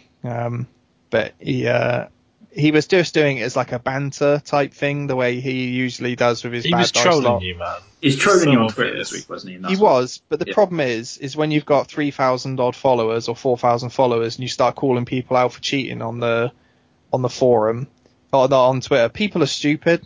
You know, they read that and go, oh, this dude's fucking cheating. It's like, well, actually, read the conversation. Happened. Would you cheat other than Curry, though? Not at the moment. You would cheat. I've done it now. You've done it. Yeah. But he apologised and he said he was just expecting me to tell him to fuck off and give him shit back like Ben and Mark usually do. Yeah. I said, well, yeah, it's all very well, but, you know, you've become too much of a troll recently. I mean, with Matt Sewell stepping out of the scene, I think Ben's trying to fill that spot. But yeah, possibly. Well, I mean, we do need a troll on the scene, and Ben could be the new Sewell. I know. So Ben Sewell, maybe Matt Curry. I don't know what you want to call him. Dickhead. I don't want a Matt Curry. No, but so this week, this wasn't at the Tay week or do you cheat? Was it? No, this was after. This was during the bit after, and now he's saying that basically that's all fair and right, and I was using that was played correctly, but now obviously because my list was submitted before the Grand Alliance book came out, he's claiming that I cheated because I was using the updated War Scroll. I used it against Darren. He was like, "Gosh, yeah, I got my +2," I said, "No, you don't look book." I was like, "No, you don't." Right, here's the thing though. It says in the Sheffield pack, you choose from the compendiums up until this date. Well, I still chose Flamers from the compendium. The rules are just different. It doesn't say anything about compendium, isn't it? It doesn't say which version of the fucking rules we're using. Are we using the app or the printouts or this is the problem of having multiple rules in different places. Yeah. The same thing. If the TO doesn't come out and say this is the rule, you know. But I mean, to be honest, like I think Ben was just pulling your leg. He was just being a bellend. I mean, that whole game you played for like 3.5 hours. It was longer than that. Christ, we didn't finish. You were drinking, and you were just literally the whole game. We were heckling you. I was heckling you. Les and Luke were heckling you. Mark was heckling you. and Ben as well. Our game just went on for so long. You were arguing about terrain, and it was just so funny. The terrain thing was hilarious, and I'm glad you've updated the South Coast pack to show the argument. It's not out yet, so people don't know what you're talking about. But no, we're going to this but basically, Ben had 5 or 6 Chaos Dwarf like warrior dudes lined up on a hill, and I charged him with the Plague Drones. And he was like, "Well, you can't attack me because you can't fit on the edge of the hill." I was like, well, I'm here. I'll just stand my base at an angle so it's at 45 degrees, touching the top of the hill and the table. But I can't balance them there because they're heavy. They're going to fall over. He's like, well, you can't charge them then, can you? If you can't put the model there, you can't charge. I was like, well you've got the space to fit. You just can't... I can put the model there. You just can't balance the model. It's a retardedly designed model that falls over. If they're on the right size bases, you'd be all right. No, that's still just kidding. Still, man. Then this fucking argument come up again about wrong size bases. Bases don't matter. Talking of which, all the new Demonettes are all put on 25s. Yeah, they are. Yeah, not fitting on 32s. Yeah, so, Plague Bearers, haven't they? Not really. Plague Bearers are tiny. Yeah, but the Plague Bearers on 32s in the set, though, aren't they? Yeah, I'm going to put mine on 32s anyway. Yeah. I just haven't had a chance. Let's not have base gate again. To rebase. Anyway, so Ben was like determined to fucking argue every single thing. Mate, and then he just moaned about dice rolls. Yeah, but it's all tongue in cheek, isn't it? It was all just shit. But this game went on for so long. It did, yeah. Like, we went and got food and came back and carried on playing well an hour after the game had even finished. Kept he kept saying every time you said something, he was like, "Quit your jibber jabber!" He's just because he'd had a fair old bit to drink as well, and he was pretty drunk. I was getting pretty drunk as well, and it was just funny because every time I threw a dice, it wouldn't bounce. It bounced somewhere, and he'd be like, "Fuck, just roll the dice on the table." So there's nowhere to roll the dice. There's so much terrain and models. There's nowhere. Do you know what? That is my biggest complaint about Age of Sigmar. It's hard to roll dice. You can't roll dice. There's nowhere to roll them, and you roll them, and they hit stuff, and it makes matters, and you're like, oh. And then I rolled a dice, and it bounced like over a unit, and then went through the archway of the Ophidian archway or wherever it is, and he was like, "That's pretty cool." Just trick-shotted it through an archway. I was like, "Oh, that was pretty cool, actually." Assume it went off the table and landed on the floor. Your dice don't fucking roll anyway. Yeah, that's true. No, they just drop. They just fucking slide across the table. If you just slide them, and they do. I actually roll them. They don't have corners. They don't have rounded corners. Yeah, but they're better like that. No, they're not. I will have Facehammer dice soon. It'll be fine. And then I'll just be rolling symbols all day long. Yeah. Because every time we roll for the turn, Ben lift up his little shitty dice cub, and it'd be a fucking bad dice symbol there, always. Bad dice.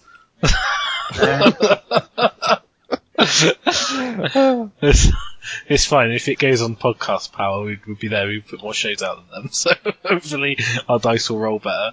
Yeah. So when they arrive, and we'll be selling them. So there'll be some official announcements and stuff soon. Once a lot of people at the event have already seen them anyway, because we were showing people pictures. Yeah, we got some sample pictures, haven't we? But the people are quite happy to get some of those bad boys. I can't wait because those red dice I've got to go in the fucking bin. Yeah. Jesus Christ, the amount of times, he's rolled a 2 for the turn, what am I going to roll? 1. Of course, why not? Natch. Yep. Yeah. So, just wait for it, people, the blue and the white Facehammer dice. Ugh. Yeah. Yeah, they're so nice. Neither of us got any secondaries because no one killed the assassin target, the blunt target, or woods. Or nothing basically got captured anywhere other than the fact that it was the terrain piece scenario. And he... in the last turn ran his bull centaurs away from a combat and managed to just get them with 5 wounds worth within 3 inches of a piece of terrain to just snag the primary on the last turn. I mean, I threw the game on deployment because I put my 30 Plague Bearers in one unit. I should have split them into 3 tens and sat them at the back of the board and just gone, those 3 bits of terrain are mine. Because at one point I was like, "Oh, you're going to battle shock this unit for these 5 casualties from this unit?" He's like, "Well, that's another unit. What are you on about?" It's like, what? Where the fuck did they come from? Because I was obviously drinking, and I'd completely forgotten that these dwarves were at the back of the table. I thought they were his dead pile, and then all of a sudden they're a scoring unit. Yeah, you should have just done 3 tens, mate. 3 tens, and that game would have been easy, because I only lost by the 1 point, and they weren't capturing, so I'd have been up 3 whole points, and he would never have got to them, because he had no range power, because I killed the crew off the Hell Cannon, and then I should have just gone, cool, I'll sit back now. Cause you Hell Cannon's only got a 48, though, isn't it? Was it 48-inch range? It's 48, but... So you'd be out of range anyway with that. Yeah, so I mean, the plan was just to bomb the crew off of it, and then I should have just sat back and gone, well, I've got 15-5, I'll probably capture more woods, 16, and then I'll maybe try and pick off a target for more scrolls. So... You don't have to worry about Hell Cannons anymore, do you? Nope. They're all dead. Yeah. Yeah, cry me a fucking river. Yeah, so that was your game. You're like, yeah, do you know what? I actually killed more War Scrolls than him. That should have been a 14... not 15-5. It should have been a 14-6. Never mind. There you go. But, yeah, there you go. I lost 15-5. It was still a funny game, despite all the fucking abuse we were getting from every direction in the room. It was amazing. And it was about 5 hours long. It's gone from 2.5 to 3 to 4. I think it was about 3.5 to 4 hours. I think you definitely had about an hour extra. Yeah, easily 3.5 hours. But the get round had ended. No, you know, it didn't matter. We were just being drunk and throwing dice at that point, so it's fine. But this was on table 2, wasn't it? It was. Yeah, because I was meant to be playing you. Yeah, it was meant to be me and you, but they didn't want clubmates playing because it was meant to be Mark and Ben and me and you, but they just swapped us and you ended up playing. Mark. You're round 3? Yeah. So, I played Mark and he had his elf proxy army. So, you know, he had his Silver Helms as Cold One Knights and whereas White Lions as Executioners. Yeah. Not converted, just going to straight up use them for something else. Yeah. Then his I think his Warlocks were actually Warlocks models, which confused me. And then I'm only giving him shit. Honestly, don't have Eagles? Oh, the Eagles were depending on what unit they were in. Yeah, because he used unit fillers of Eagles. It was like an Eagle, that's 2 Sisters of the Four, and I was like, eh? Yeah, this Eagle's 4 Executioners, what? Yeah, it's fine. I don't mind, because I know what it is. I don't like the unit filler group bases as one model. No. Because I think my bases is a massive thing in AOS, and I don't like that, because it doesn't have the same footprint. Like a 50mm round doesn't have the same footprint as 4 25s. No. I don't mind, not whinging. I think his army's very nice. So I understand why he's using it, and I understand why he's using them as scrolls that aren't because he wants to be competitive. And you want to go to an event and not like lose your games because you've got all these nice models painted and you can't use them because they're not the right thing, and it's kind of a bit. Yeah. I kind of get it. I don't have a problem. You told me before the game. It doesn't confuse me during the game to go, oh yeah, these aren't the thing that you said they were because you told me what they were. So it doesn't actually bother me, but it's always fun to give him shit about it because I know he gets a lot of grief from the Bens about it. But actually, this is probably my best game of the weekend, this game. I had such a good game with Mark. And I started the game off, I thought I was going to get his arse out. Because what I did is I decided at this point, I was like, oh, you know what? I'm just going to use my Bloodthirster and my Bloodletters and Bloodletter bomb everyone for the rest of the event, because I'm tired of just... Because the last game I played against Luke, I won 20 with my normal list that I use at the Masters, and I was like, yeah, that's boring. I want to do something fun.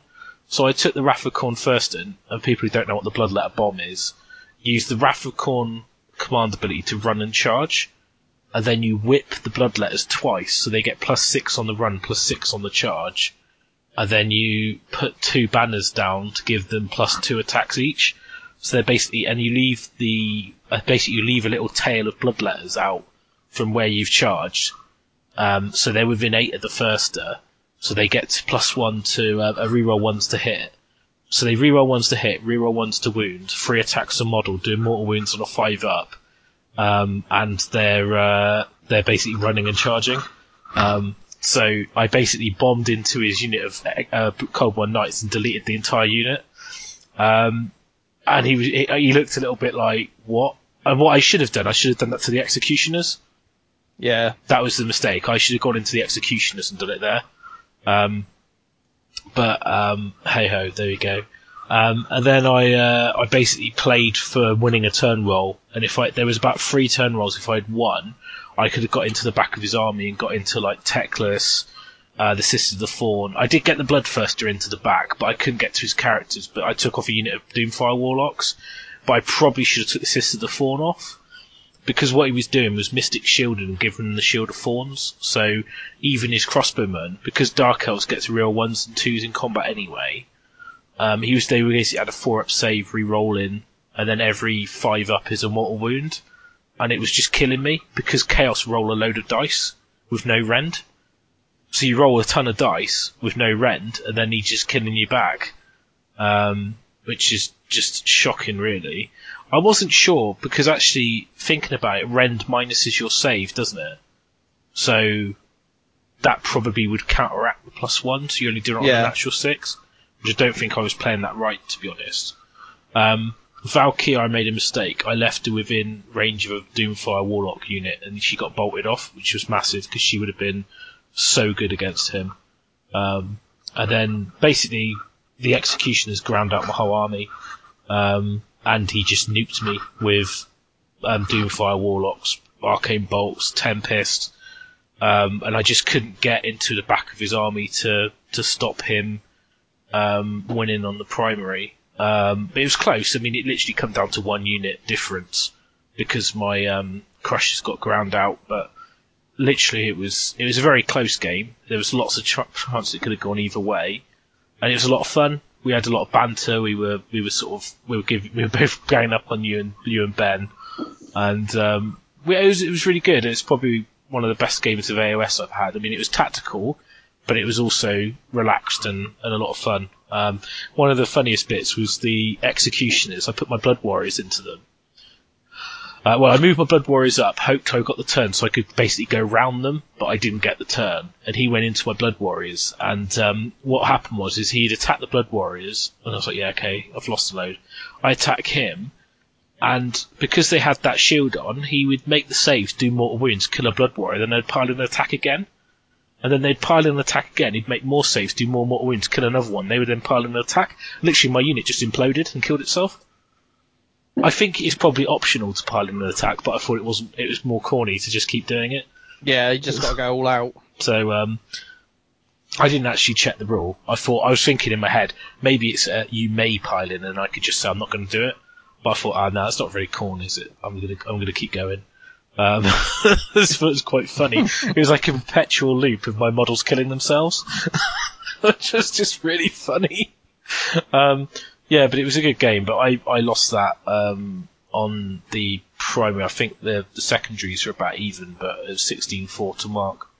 So not a great start for me on that day one. I didn't win a single turn roll, so that's 12 opposed dice rolls, and I lost every single one. And we were looking at, 2 losses, which is more losses than I've had at every AOS event I've been to combined. Which was not a great start, to be honest. Because you only lost 1 game before that, hadn't you? I lost 1 at Clash and 1 at the Masters. I think that's it. So, yeah. So I'd lost as many games at this event as I had in total. Yeah. Never mind. Yeah, it's only a game. Yeah. So then it was Saturday night, wasn't it? It was indeed. And we had the buffet, which was all right, to be fair.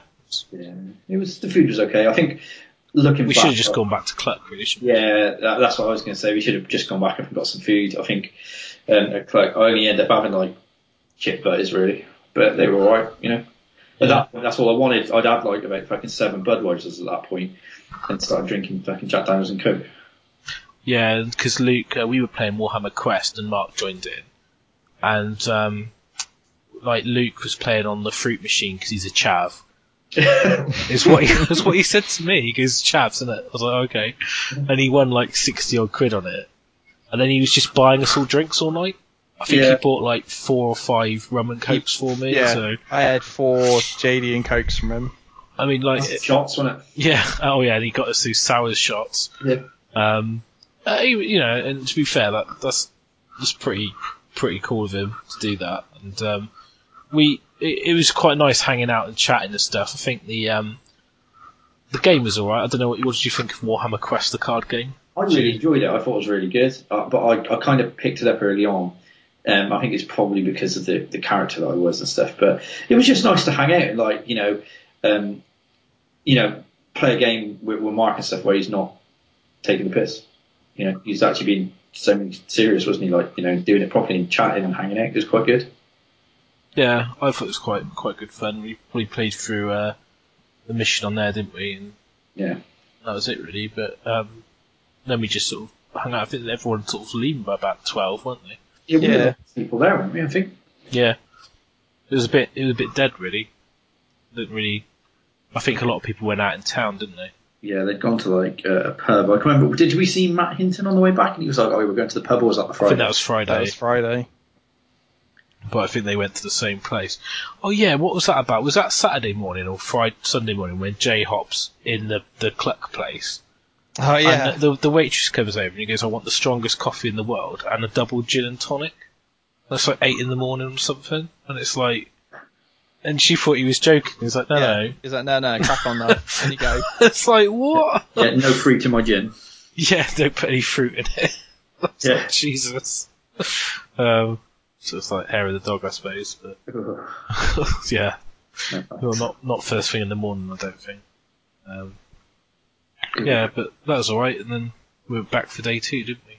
Yeah, it was back up in the morning. I was feeling worse for wear. Yeah, and you'd... we had that breakfast, didn't we? Did that sort you out a little bit? Or? It did. I couldn't eat it all, could I? I think the problem is that with my stomach condition and stuff, I probably shouldn't be drinking. And like, I was dying in the hotel room, wasn't I? Like the Saturday night, just sort of like sat bolt upright in the corner of the room, shaking. Yeah, you didn't look well.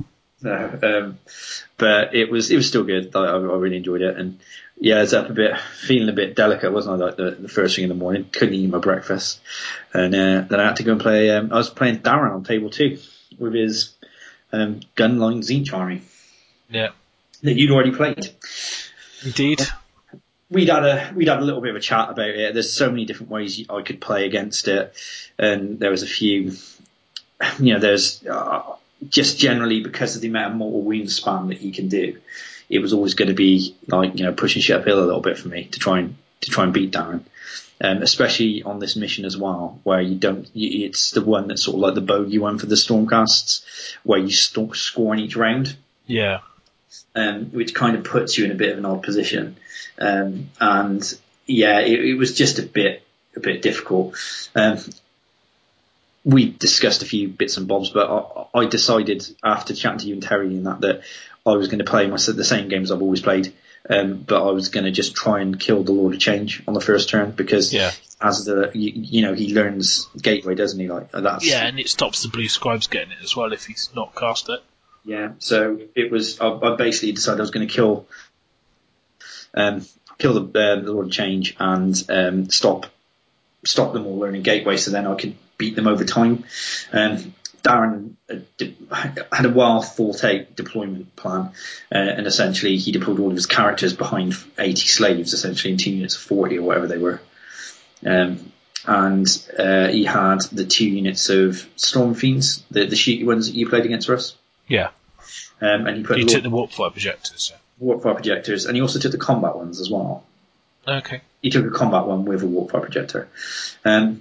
There's a couple of turning points in the game, I think. And like first turn, I brought the prime down turn 1 because I thought I'm always going to outrange him and try and use him as a gun platform. And I wasn't sure if Darren realised quite how much mortal wounds I could pump out in one round. He deployed centrally around this hill that was quite sort of long. And it sort of extended out towards the middle of the board. And I got the tape measure out when I was looking at it, and I was like, that is 20 inches from my deployment line, that piece of train. So I put Heraldor directly in front of it and moved him 5 inches in the first turn so that he was within 15 of the train piece. So I could do the tooty-toot.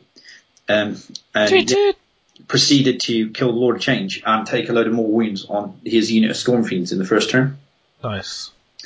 I deployed everything down. I put the Protectors down, put the Decimators down. I looked at it and I was like, right, Decimators go into those slaves there because they're really bunched up. Protectors can pin that unit of slaves. I'll probably survive the onslaught, and then hopefully the Decimators will, whatever's left of the Decimators will then go in to help the Protectors, and then all he's got left is whatever's left of the Storm Fiends and his characters.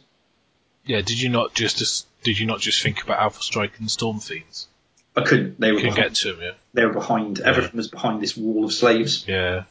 So yeah, I took a couple of wounds off the Storm Fiends. I got them down to, I think I killed one in the first turn. Killed the Lord of Change. Put Kairos down to, I think it was 2 wounds or 1 wound on the first turn. And Darren was just like, wow, that's loads of shooting. Because obviously the Prime comes down and I use his dice roll to turn the exploding scepter into a 6. So it's a 6-inch bubble from the point. But yeah, so I was good at that. Got the Decimators. I was like, right, going to charge the Decimators. And he was like, cool. And they're 5 inches away. And I rolled 2 4s. And he was like, yeah, I'm going to turn that 4 to a 1 from Carlson's roll. Yeah. Then no, it wouldn't have been that. It would have been a 3 and 2 3s because otherwise I would have got in on a 5. Yeah, he turned it to a 1 to stop me getting in, which I think was the smartest thing to do because I think the Decimators would have gone. At this point, he hadn't made them immune to battle shock or anything like that. They were, you know, the Decimators would have gone in, and I think they probably would have took off the slaves in 1 round. Yeah, easily.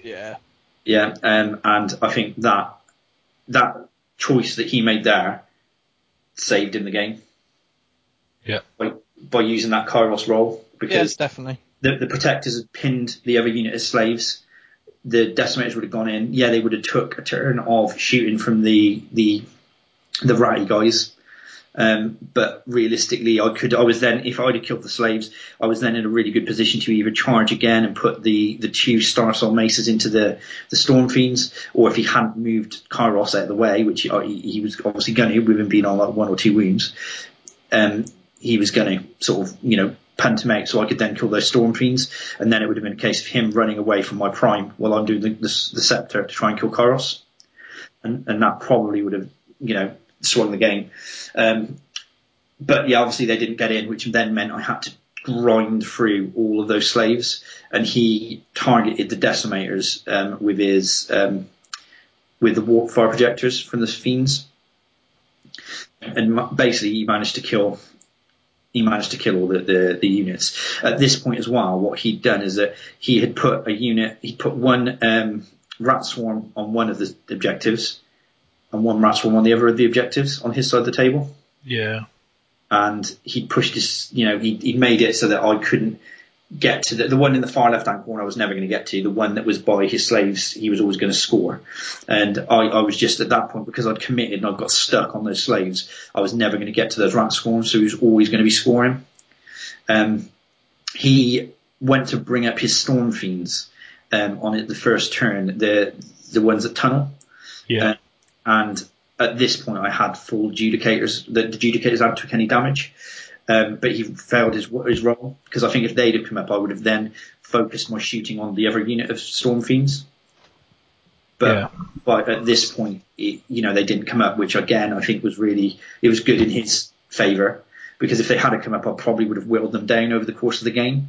But what they did do is when they did come up later on in the game, they were. The Judicators had already took a load of damage. I couldn't focus the shooting, so he then basically batted off units on objectives because I couldn't do anything against them. So it was always going to be a bit tight.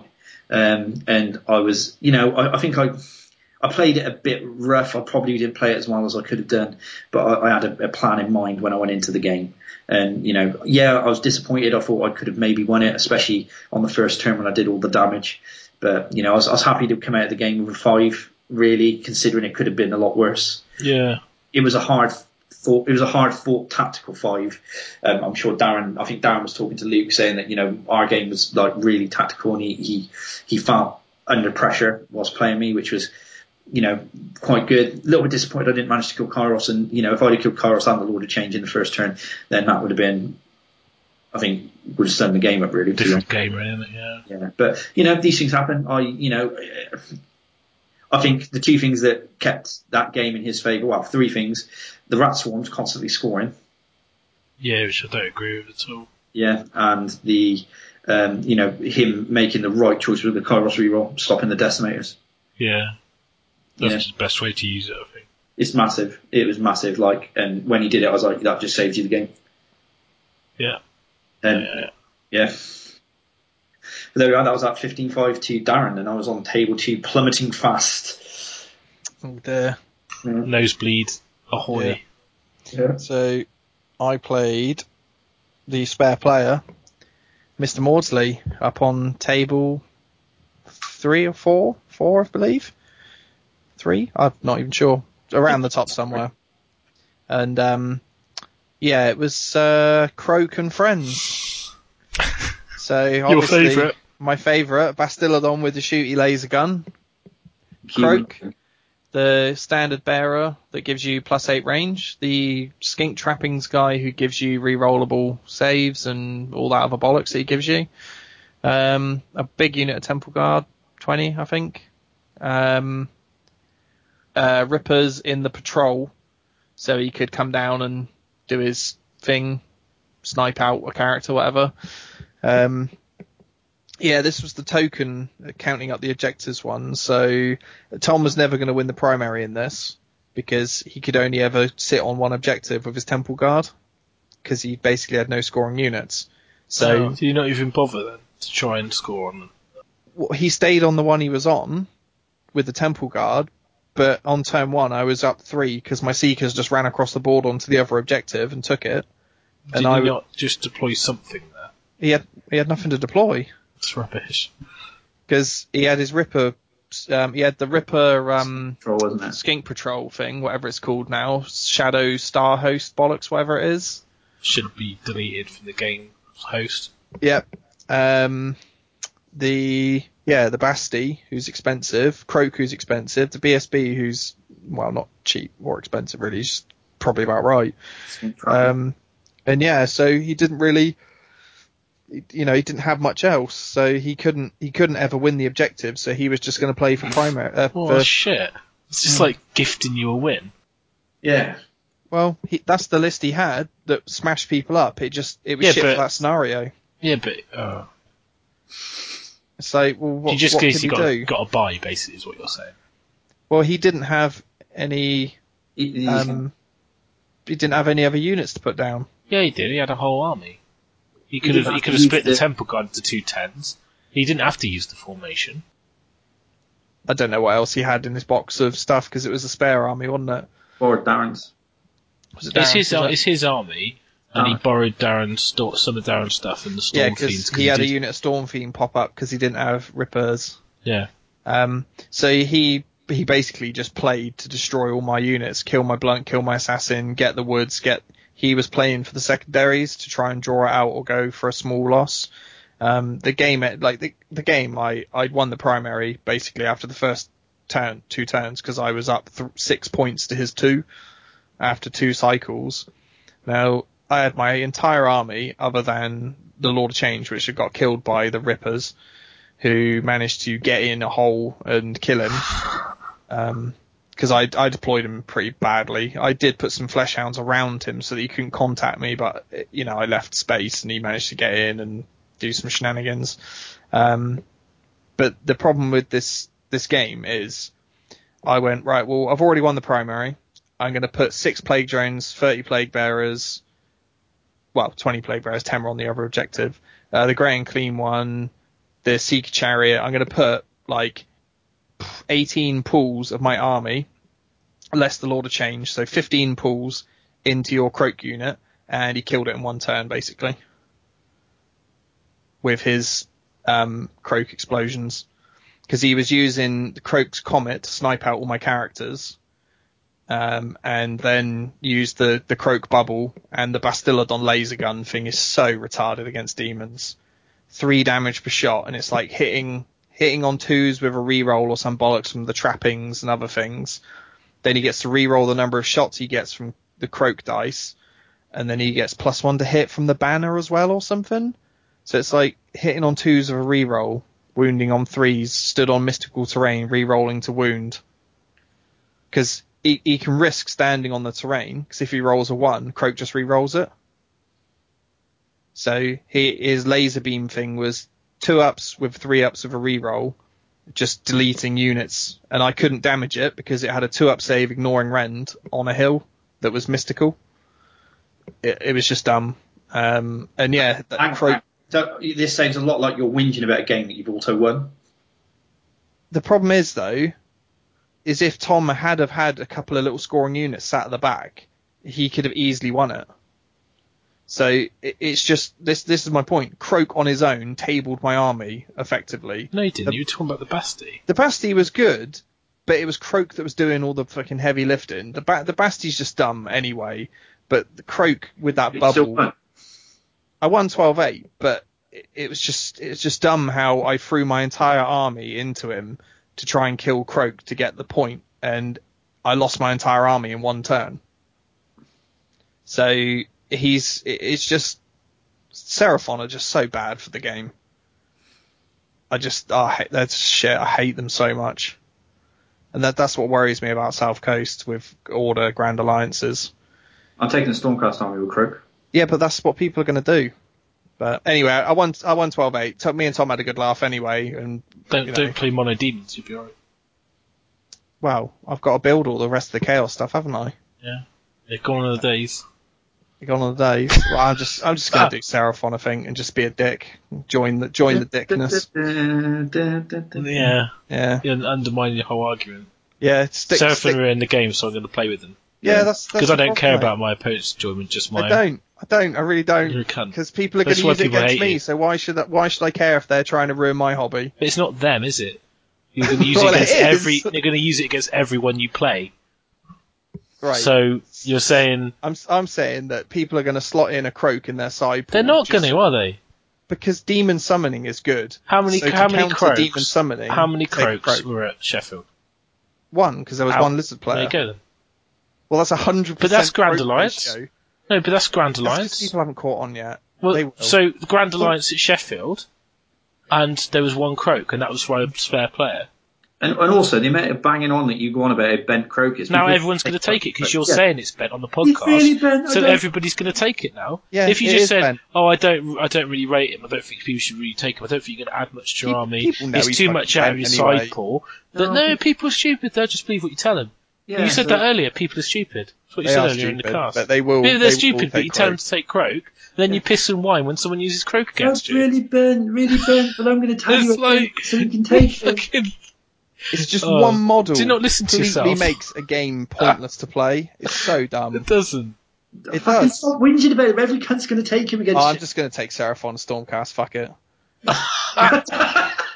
Fuck it. I'm just going to be a dick and join the rest of them. I'm going to wait till you've bought it all, and I'm going to just change all the comps. You can't take it. Join the rest of them. There's only 4 Stormcast players at the actual Sheffield event. Yeah. Oh, no, I'm talking South Coast when there's like 100 fucking Stormcast players. There isn't going to be. Oh, there's going to be.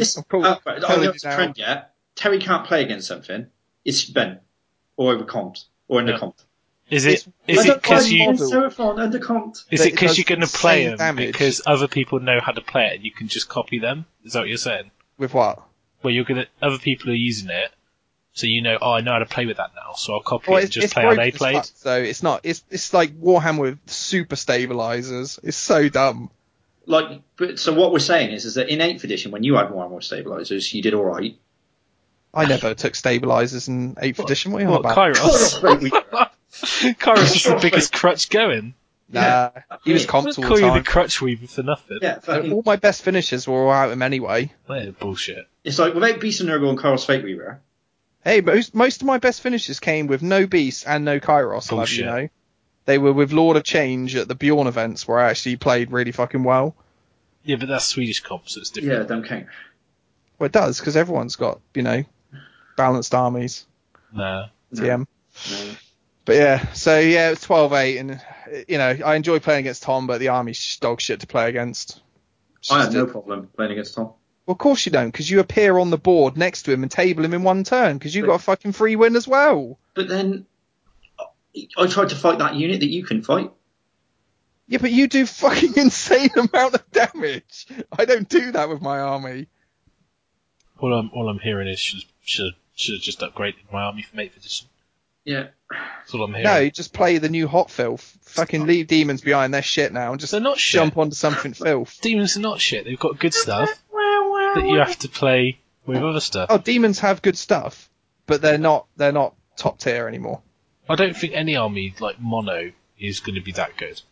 No, that's the problem though, because people are going to pick the fucking times, man. Alliance stuff.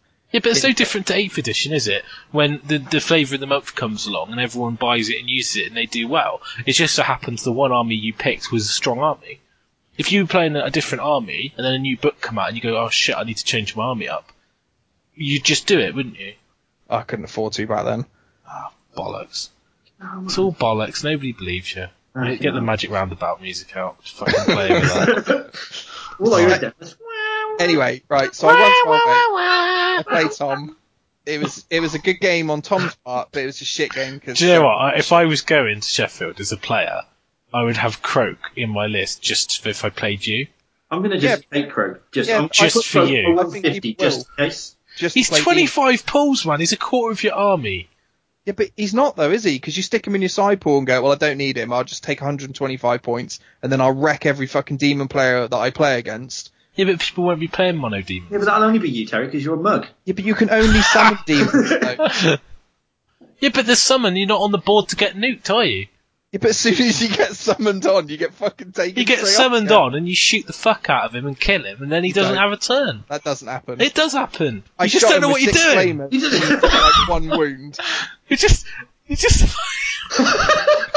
When he sat there with a 2-up save, re-rolling, you just can't fucking do any damage to him with no rend. Why would you have a 2-up save, re-roll it?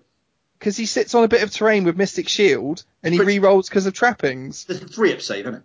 No, he has a 4-up. He sits in the terrain for a 3-up, and then he Mystic Shields himself for a 2-up, and trapping gives him the re-roll. So he gets a 2-up re-rollable save, so you can't actually before he gets a chance to do that? Well, you can't, because he starts fucking in the forest. What you need is a hell cannon. Yeah, what you need is a hell cannon. Or take those fucking 5 skull cannons that you're only going to take against dickheads. Nah, that's shit. I don't even think that would work.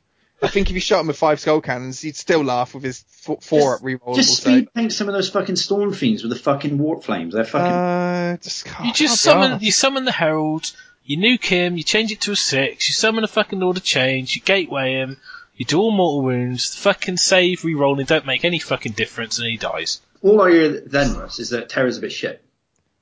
Because then you've got to throw away a Lord of Change and a Herald for the potential that he'll probably... Yeah, but for the potential of the one model that kills your entire army... Remember, he can dispel all the shit with re-rolls back, and he gets +2 to all his fucking casting. Yeah, but he won't dispel it, will he? Oh, he will. You're rolling 3d6 on one Herald, and 2d6 pick the highest, add in 1 on the other. Yeah, he still gets to re-roll and +2 and all that bollocks that he gets as well. It's not as clear-cut as that. All I'm hearing is whine. I just fucking... That's so shit for the hobby. We've already said before that Seraphon is shit for the hobby. Yeah, but you're taking it to new depths, mate. Like, they're shit. They're just giving up. They're so weak. Just delete them. Right, on that note... Harrigan and pike strikes again. Yeah, that was a good bit of pike fishing. So we're into the game 3. Game 4 even for me. You were done on your game, yeah? I was done like 20 minutes ago. Okay. I played Stuart Calendar, and I played him at Sigmas, and he had an order army. So he had like a unit of Iron Hammerers with a Dwarf Lord, a unit of Phoenix Guard with an Anointed on Frostheart, and then he had some Swordmasters, a Lawmaster, and he had Tyrion. Now, I basically, he made a mistake here, because he took first turn, and he just kind of bimbled forward a little bit. And then, I obviously had the turn, and so I bloodletter bombed the dwarfs on one flank, and deleted them. And then I won the turn roll, and then I went in and basically deleted all the Phoenix Guard by about 5 of them, and the Anointed I pinned in combat, using a sort of a clever battle shock, add a model, put it within 3. So, and then in his go, he couldn't do anything other than pile in and attack those bloodletters. But he attacked with the Swordmasters first, which then meant I took casualties off pulling the Anointed back out of combat, and because he didn't charge, he couldn't pile in. Basically, Anointed sat there doing nothing. And the Bloodthirster basically whacked the wizard on the head. He had a grey wizard, so I did the flail on him and killed him. Then he went into the Anointed with some blood warriors. Basically, by turn 3, he had the Anointed on the Phoenix left, and the Bloodthirster hit it with the blood chain and killed it. that was the last bit of the game. Valkyrie went in on one flank into Tyrion and took him off in one round. Well, he attacked me, but because she gets -1 to hurt, and she's got a free up save, she's pretty tanky. And because she's got Ren 2, she gets past his like shield thing. And he rolled a 1 for coming back, so it was a complete bloodbath. This game, I felt a bit sorry for Stuart. It was so one sided. It wasn't even funny. It was just. The Bloodletters went in and just deleted the dwarfs with mortal wounds, then went into the Phoenix Guard and basically deleted them with mortal wounds. It was just fucking ridiculous. Isn't this like what when you played him at Sigmas, you done the same sort of thing? No, well, it wasn't that bad, but yeah, it was close. Yeah, but I think he basically said he didn't have the right list for the event, because he looked at the list, he went, oh, my list is nowhere near as good as it should be. And I think he made that mistake on that first turn, because what he should have done is he should have just backed up, because he took the first turn because he realised that I could basically get my Bloodletter bomb onto the dwarfs, and he wanted to Mystic Shield the dwarfs, and then he failed to cast Mystic Shield, but the Mystic Shield makes no difference because it's the mortal wounds that are going to kill him. It's the 5s, isn't it, I suppose? Yeah, it's the 5, but actually I had a piece of damned terrain, yeah. So it's on 4s. Really? Because you get +1 to hit by taking D3 mortal wounds. And then that was the battle shock test that allowed me to bring the model. I rolled a 1 on the battle shock and brought the models back anyway. So I did damage to my own unit to give him on 4 up doing mortal wounds, and just killed the dwarf lord and hammerers in one round of combat. Just a whole lot. It was dumb. It was ridiculous. He's a good guy though, when he's Stuart. So. Oh yeah, he's top bloke. I mean, I said to him, you should have just backed off the objectives, but then because. What he should have done is deployed further back, give me the first turn, and then on the end of the first turn move on to the objective. And then if I attack him in that way, he's got the chance of getting the turn, and then be able to countercharge it. Does that make sense? Hmm. Rather than giving me the double. Well, yeah, it was a pretty dumb game. It was pretty one-sided, so... not really much to talk about, really, other than sorry, Stuart. Yeah, that's what Bloodletters were. They were all weekend. They were a bit lackluster in that game. They were just like they were amazing. I mean, they killed literally half his army with all the buffs. I didn't even need all the Wrathmongers. They basically just ran around cheerleading with their flails. I was just retarded. It was so funny. And the Bloodthirster actually did stuff in that game as well. I was like, oh my god, he's actually killing stuff in combat. Why is he not just dead? Because normally he just dies straight away. Yeah, but I had that with the Grey and Clean One. Usually he just stands there and gets butchered, but then there'll be that one game where he actually hits a few times and does a few wounds. You're like, yay, he's doing something. It was pretty good. I must admit, I was kind of like, just it was nice just to win some turn rolls. So I was like, yeah, I'm winning rolls. Oh my god. Yeah, I didn't really win many on the first day. It's a bit shit. But, no. Oh well. Right, so I think if we take a quick break, and then we'll come back, we'll do the last game and wrap up and talk about the awards. Cool. Want to be part of the largest UK Age of Sigmar tournament? Then look no further than attending the South Coast Grand Tournament 2016. It takes place on the weekend of the 9th and 10th of April, and tickets are available now. For more information, click through the link in the show notes or head over to heelandhammer.com/SCGT for more information. And we're back from the break. So, last game, who were you playing, Les? I was playing Tom Walsley, who Terry played. Don't you mean Kroak, cunt, fucking can't beat it, broken army, Walsley? Auto win Walsley, yeah. I still got a win, didn't I? Yeah, because he. Don't start us off again. Fucking hell.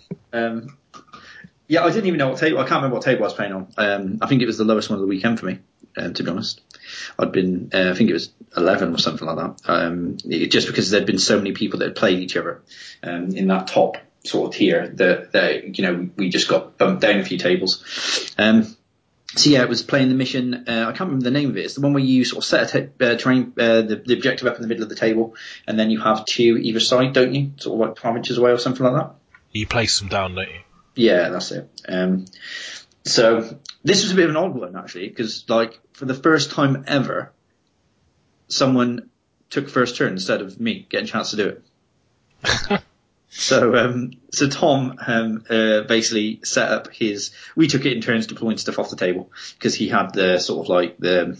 whatever it is, skink patrol bullshit. Yeah. And I was thinking, I was like, I might put the Griffhounds down just to try and stop the skink patrol, but I've not really got enough shooting on the table to deal with anything that comes on anyway.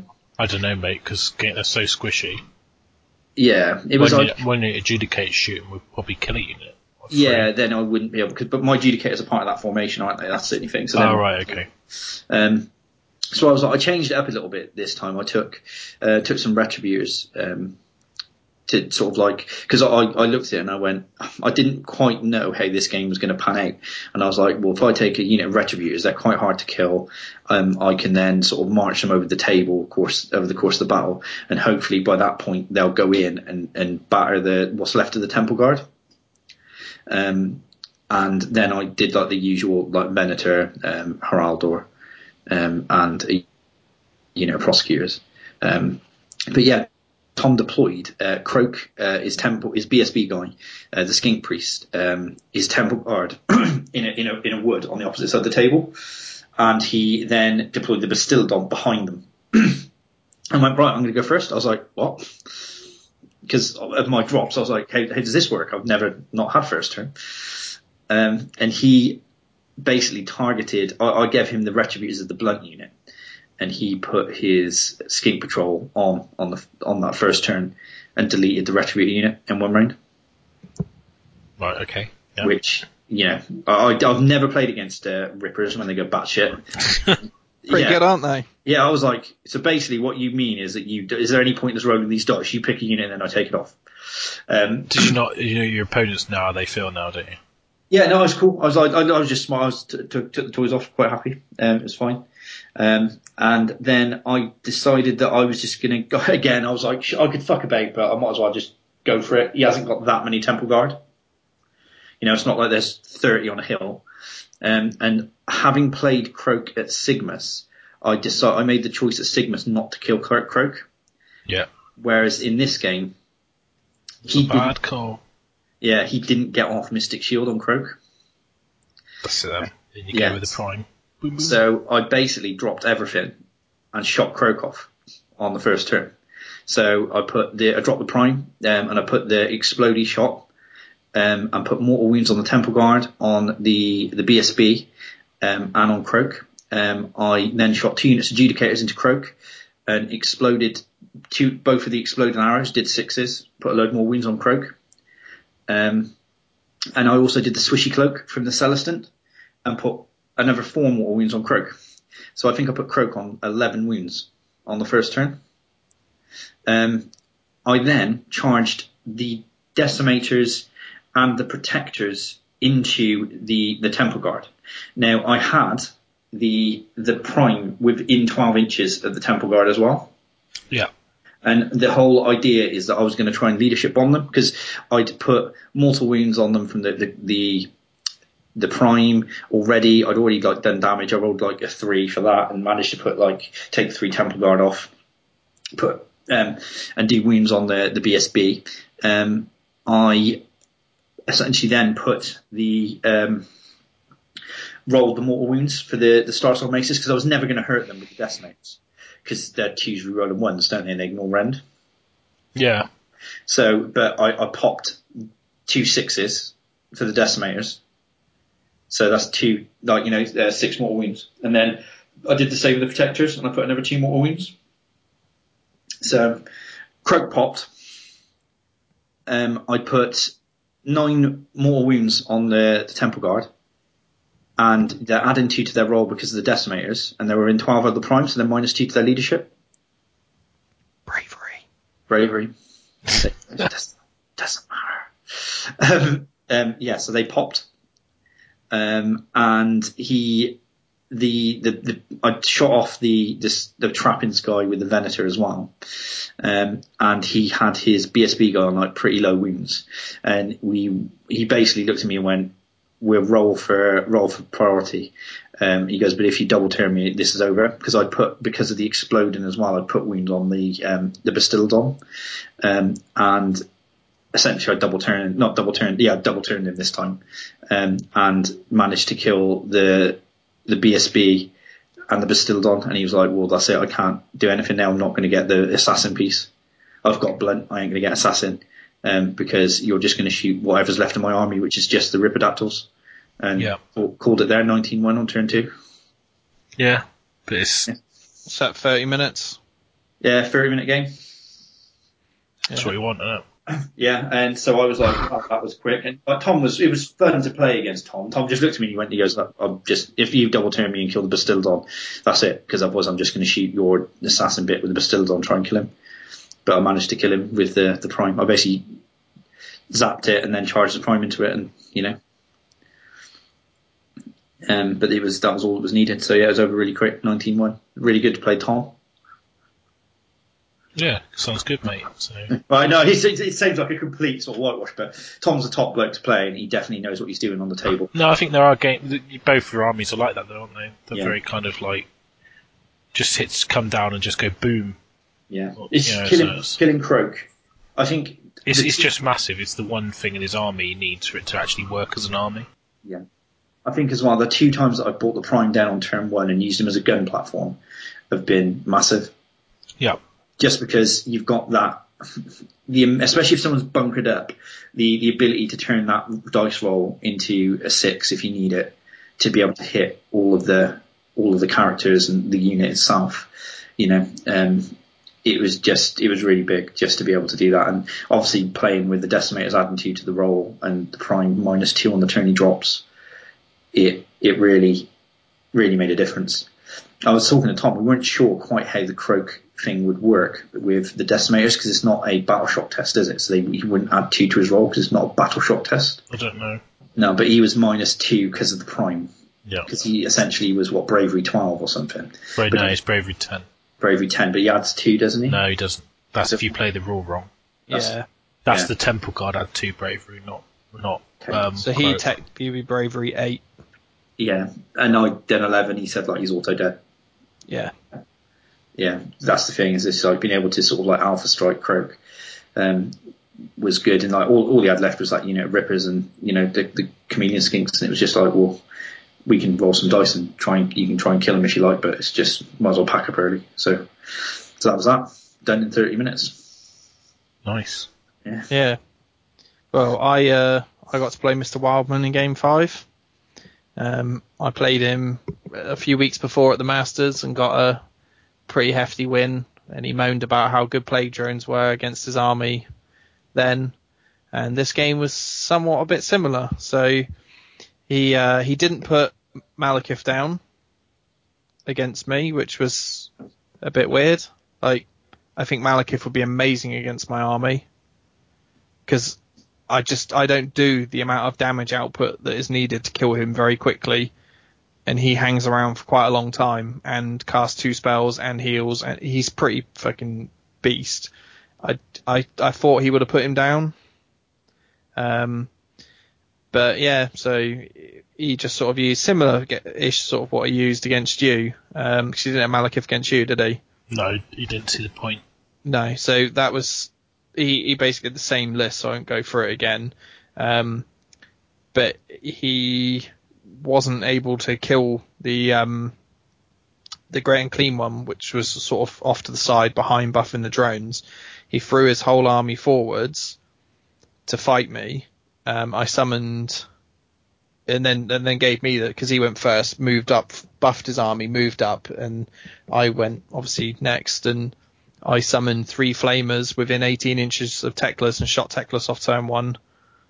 And he was like, well, that's a bit shit. And I was like, well, I don't know why you moved him up. Yeah. You didn't gain anything from moving Teclis up. He could have just sat at the back, and because Teclis has got 36-inch range on his spells. Yeah, if he rolls over to... Like, yeah, 2 more. But he was stood next to a piece of arcane terrain as well. Yeah. In his deployment zone, so he was really safe sat at the back there. I think he just didn't. I didn't think he saw the summoning thing coming. No, which I don't think a lot of people that haven't played against it because obviously it's been removed from the game for a while now. Now it's back in. It's pretty good for just picking out bits that you can't really reach. And he buffed up his Executioners with Mystic Shield and Shield of Thorns, and basically sent them forward to be like his cutting edge combat piece. So I put the Seeker Chariot into it, and I didn't roll very well for it. I've decided that the Exalted Seeker Chariot, as cool as it sounds and looks on paper, it's actually pretty shit. It didn't really appreciate scraping all those mold lines for the benefit you got in the game. No, so it's just the problem. The problem is you do the effect before you pile in. Yeah. So your opponent just needs to be slightly clever and put like two models slightly further forward than the rest of his unit. And then when you contact the unit, you can't reach anything else. So you just hit two models and it does nothing. Because I summoned that further up the table and then charged that in and got the long charge off, and it just didn't do anything. I think I killed like two or three guys out of the 20 odd. The key performer in this game was the cheeky little Skaven Grace here. Right. Who sat 26 inches away from his unit and then did the Vermintide spell, which is roll a dice for every model in the unit. On a roll of a 6, they take a mortal wound. So I stood next to a piece of mystical terrain here as well for re-roll to wound, and I was going on the sort of train of thought that I wonder if I could use that for that. So because it's not a wound roll, it's just a roll of 6 and they take a mortal wound. It's not actually, you don't actually wound them. It's not in the stages of wounding a model. It doesn't apply, which was a shame, because out of the first, I think, did he have a unit of 20 Executioners or 25? I think it might be 30 against me. 30 it might have been, actually. Out of all of what I rolled like 6 sixes, and I was like, ugh, that's a bit shit. So I killed 6 dudes, and I was like, well, while we're waiting for Ben to come over and see what he thinks about this wounding roll, I'll just re-roll the others and see what happens. And I got like 8 or 9 sixes in there. I was like, ooh, that's half the unit dead if this works. But, you know, it got ruled that it didn't, because it's not actually a wound roll. Which, fair enough, I didn't think it was, but it was worth asking anyway, just in case. Should have just emailed Leggy before the event to get it ruled in your favour. Yeah, just emailed him, and yeah, could have got away with that all weekend. But to be fair, if I'd have known about that, I'd have taken Kairos and been putting Chaos Spawns all over people all weekend. Yeah. But, you know, such is life. So, yeah, he was using the Medusas back on me to try and do the same thing with doing all the wounds to Plague Bearers. But, yeah, Plague Bearers just have that 5-up save and were just tanky enough to survive. Mark failed a stupidity mystical forest thing on his unit of 10 cold ones that got stuck on a hill, so I flanked them with... Skulltaker went in, just started murdering them. I gatewayed them and killed 4 of them. I did 8 wounds with gateway. I killed 4 cold ones.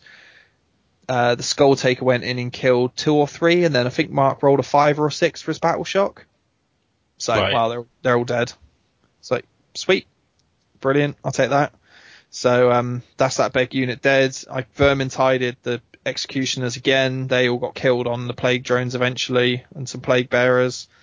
Then I killed Tyrion, who came in and fought the Grey and Clean One, who got killed, who then went off and charged his Medusa, and he popped Shadow Blade out of the Medusa and attacked the Grey and Clean One, did nothing, then the Grey and Clean One twatted him and killed him.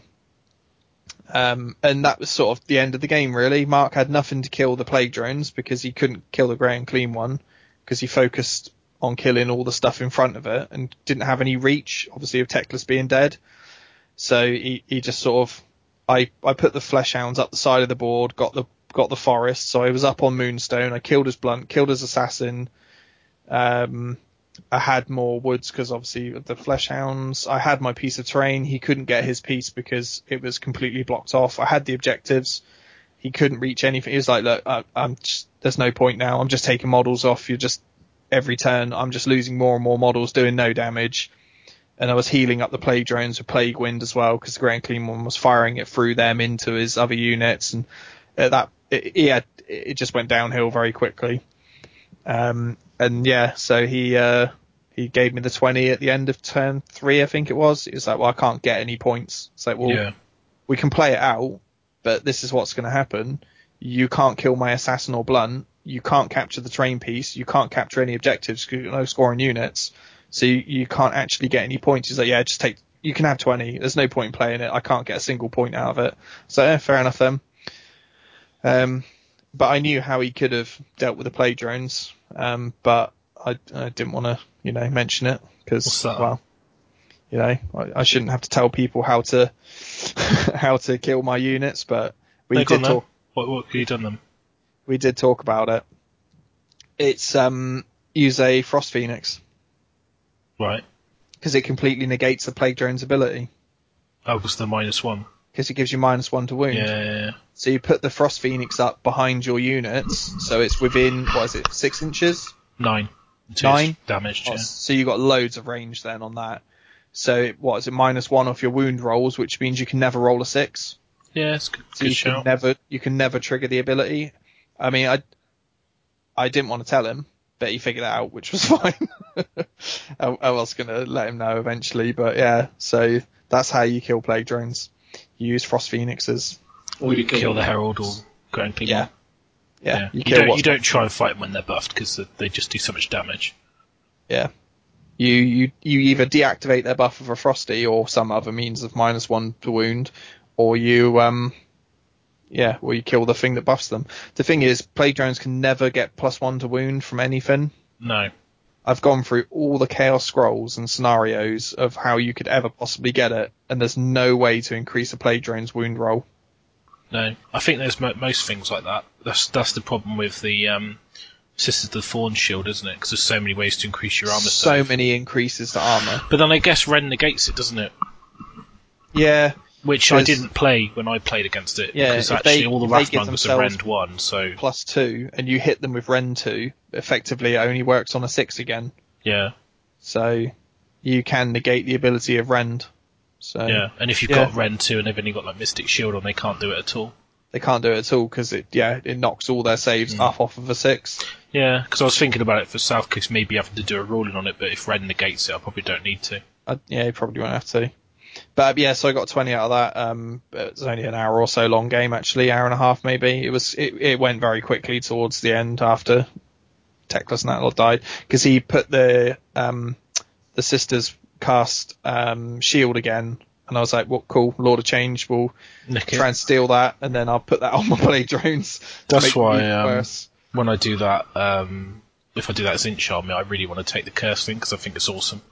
Like Glean Magic, so stealing spells. Then Kairos will cast Glean Magic, I'll take that. Yeah, so you end up just stealing everyone's shit. It's like what I did against Nagash that time. The Lord of Change stole Hand of Dust, and then Kairos cast Hand of Dust back on Nagash.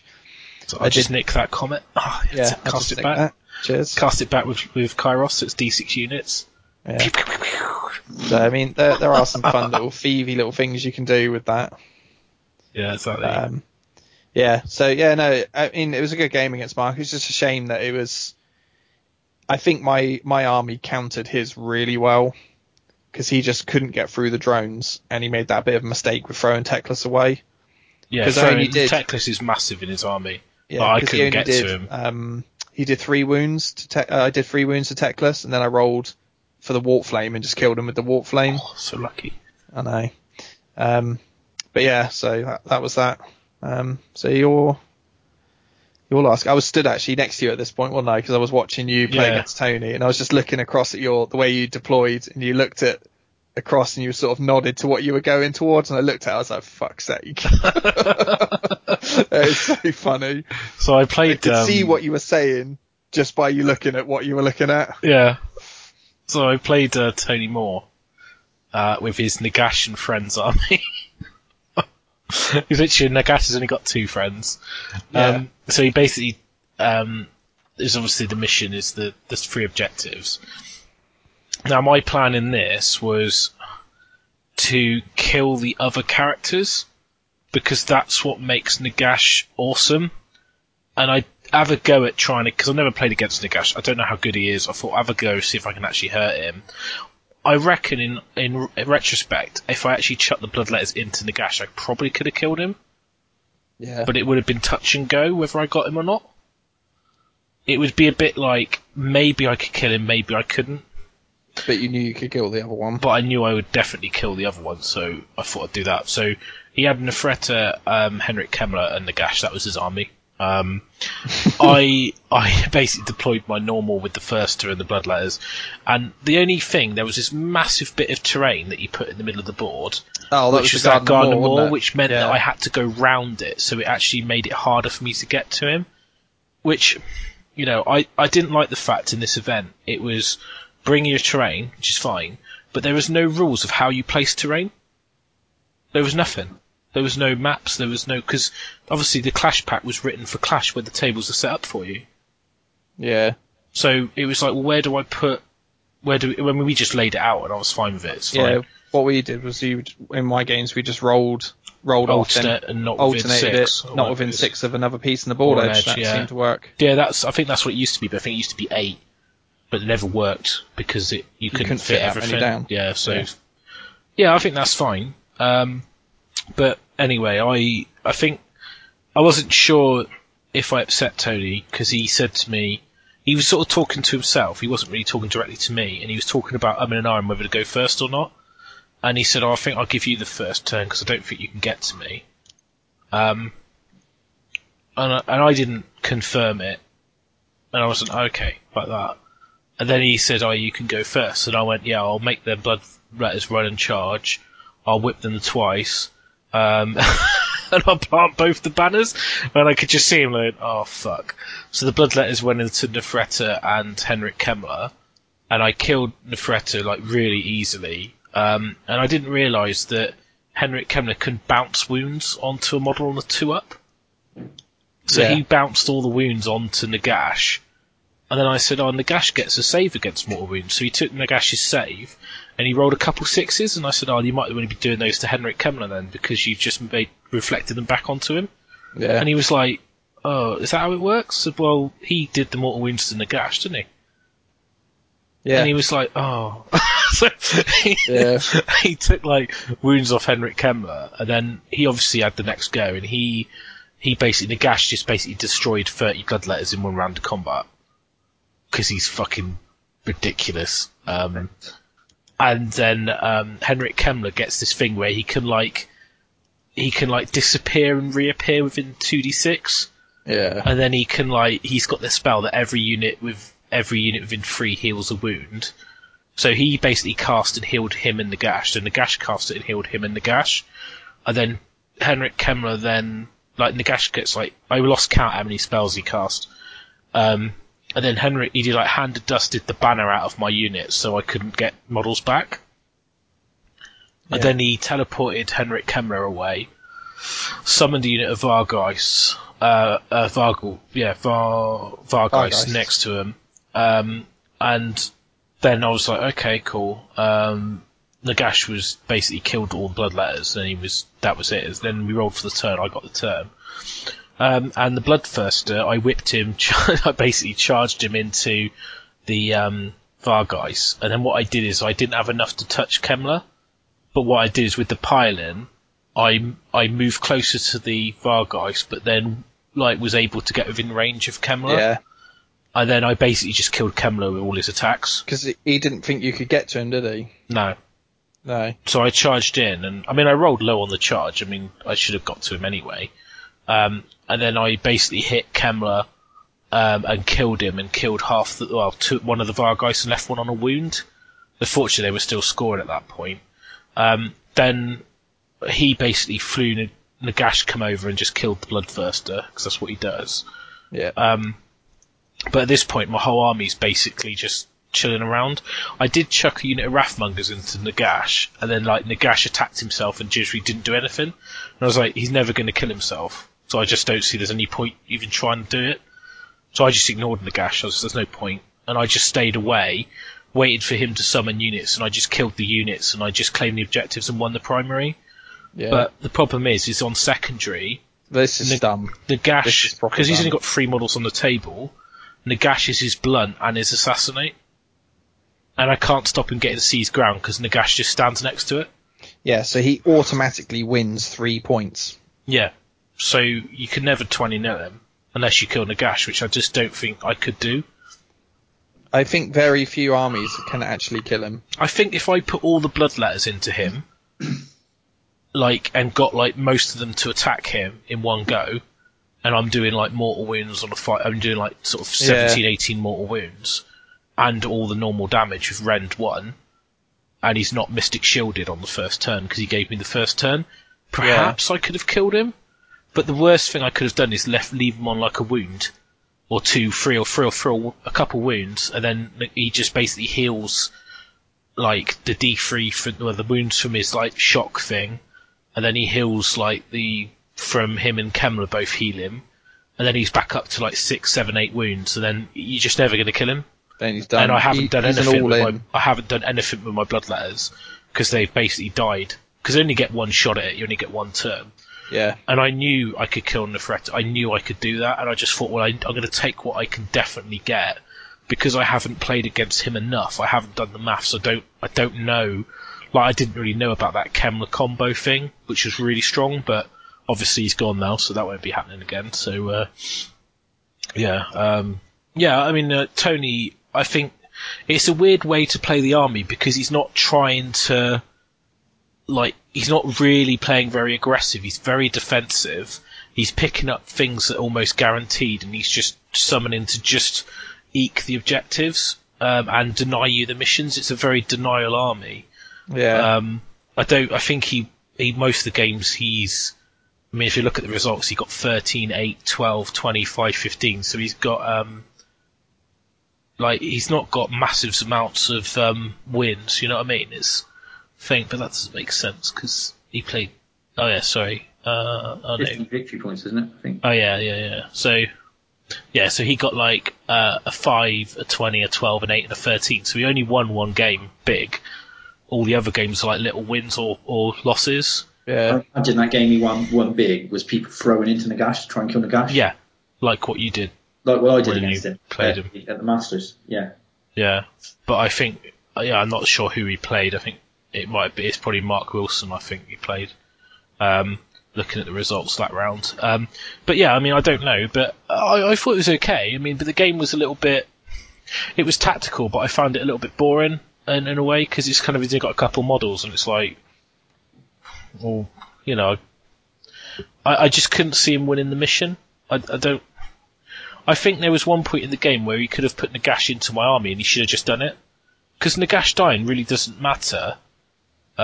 in a way. I know he's two secondaries, but I think him going into my army, I think he could have killed most of it. Because my army was quite spread out at this point, and I thought, fuck, if he goes in here, and he goes like, I'll hand to dust that guy, you know, I do my attacks, I start nuking things with D3 mortal wounds, I thought, I'm in trouble here. And it's like the Vargas, he never really charged anything with them. They were just kind of like flapping around the back of the board, and I was just like, well... I mean, Valkyrie went in and took off like a unit of dogs, but then he charged her with the Vargas and Nagash and killed her. But she was right on the right-hand side of the board by the terrain, so that was the turn. He could have put Nagash into my army, but he didn't. He flew over to kill Valkyrie, and I was like, that's fine, you can kill my one poor choice. It's not going to bother me, really. Because he basically got seized ground. I won the primary. I got kill points, seize ground. I didn't get assassinate. I didn't get blunt. He didn't get assassinate or blunt. Did you get the woods? Yeah, that was the one. Woods was me as well. Yeah, that would be a 15-5, would it? Did we just add that up wrong?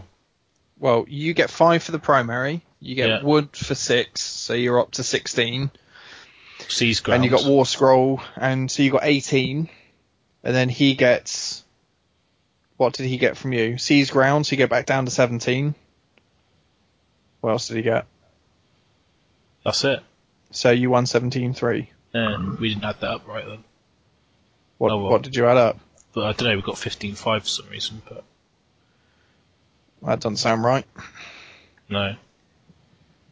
I don't think it would have made a difference at the standings, would it? I think. No, it would have put me on 100. Put you on 100, so you'd been 1 point behind. And Tony would have dropped to... He would have gone below Ben Curry. So. Below Ben. But, no, not massive, to be honest. But maybe I'm forgetting something in my recollection, but I don't think he got my blunt or assassinate, because they were well out of the way, so I don't think they even went anywhere near him. What other missions? That's it, isn't it? Blunt, assassinate, scrolls. Oh, I think he got scrolls. He must have got scrolls. Right. Yeah, because he killed, like, the Bloodthirster, the Bloodletters. Yeah, that's... Valkyrie. Yeah, that's a lot of points. And a unit of Wrathmongers, so, yeah, he got scrolls, that's why. Yeah. That's right, then, yeah. So I think it should have still been... 16? Well, he gets 5 for the secondary. 5 for the primary, because he lost. So so it's 15-5. Then he gets scrolls for 6. Sees ground for 7. And then you got... Yeah, we got 2 each. That makes sense. 2 each, yeah, that's right. Yeah, you got woods right. And seas. Yeah, so it's 15. Right. Yeah, that's fine. Cool. Yeah, so that was my last game. Should we talk about painting? Yes. Because we haven't talked about it, have we? Yeah. So we had nominations, didn't we? There was five nominations for Age of Sigmar.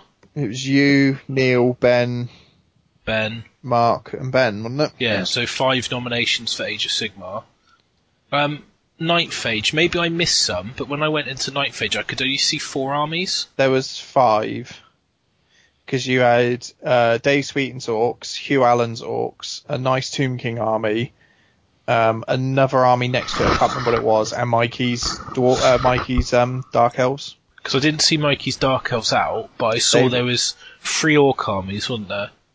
That's right. You didn't see Hugh Allen's army because it was so dark as well, wasn't it, where it was? Oh, I think I looked at the Orc armies, there was 3 of them, and one of them looked really dark and dusty.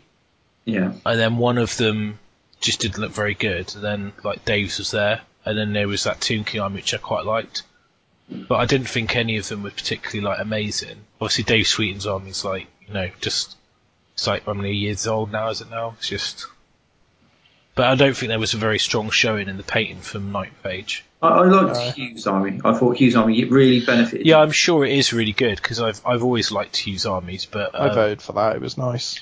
I didn't get a good chance to look at it, and the Darklands I just found weird. I didn't know, I couldn't really judge it. I voted for the one with the big monster, I think it was Tim Fisher, that's who I voted for. You know, so. I went for... Is it Danny Pegg? Yeah, with the werewolves. The werewolves. Yeah.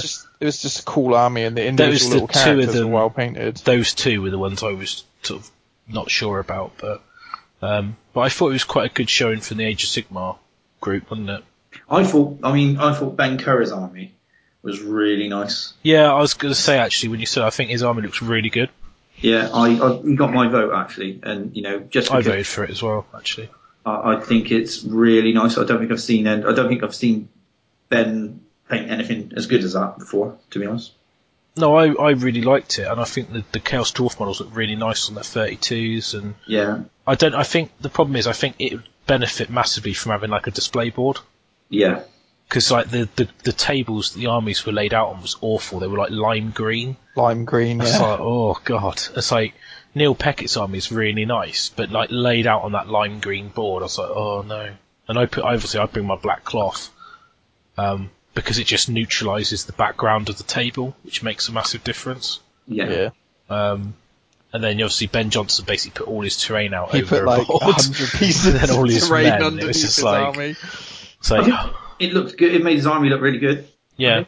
Yeah, it did. Yeah, but I think Mark's army was looking really nice with the display board and that. But I think the problem I had with it is that the water effects is not brilliant. In places, but no, it's very milky and not set properly in places. I think he knows that as well, but I think he does. I think his army was probably the best one there, really, because Johnson's. It depends what you go for. If you go for like consistency and neatness, Johnson's is right up there. Yeah. But I don't like the style of the line highlights, and I don't think it's done.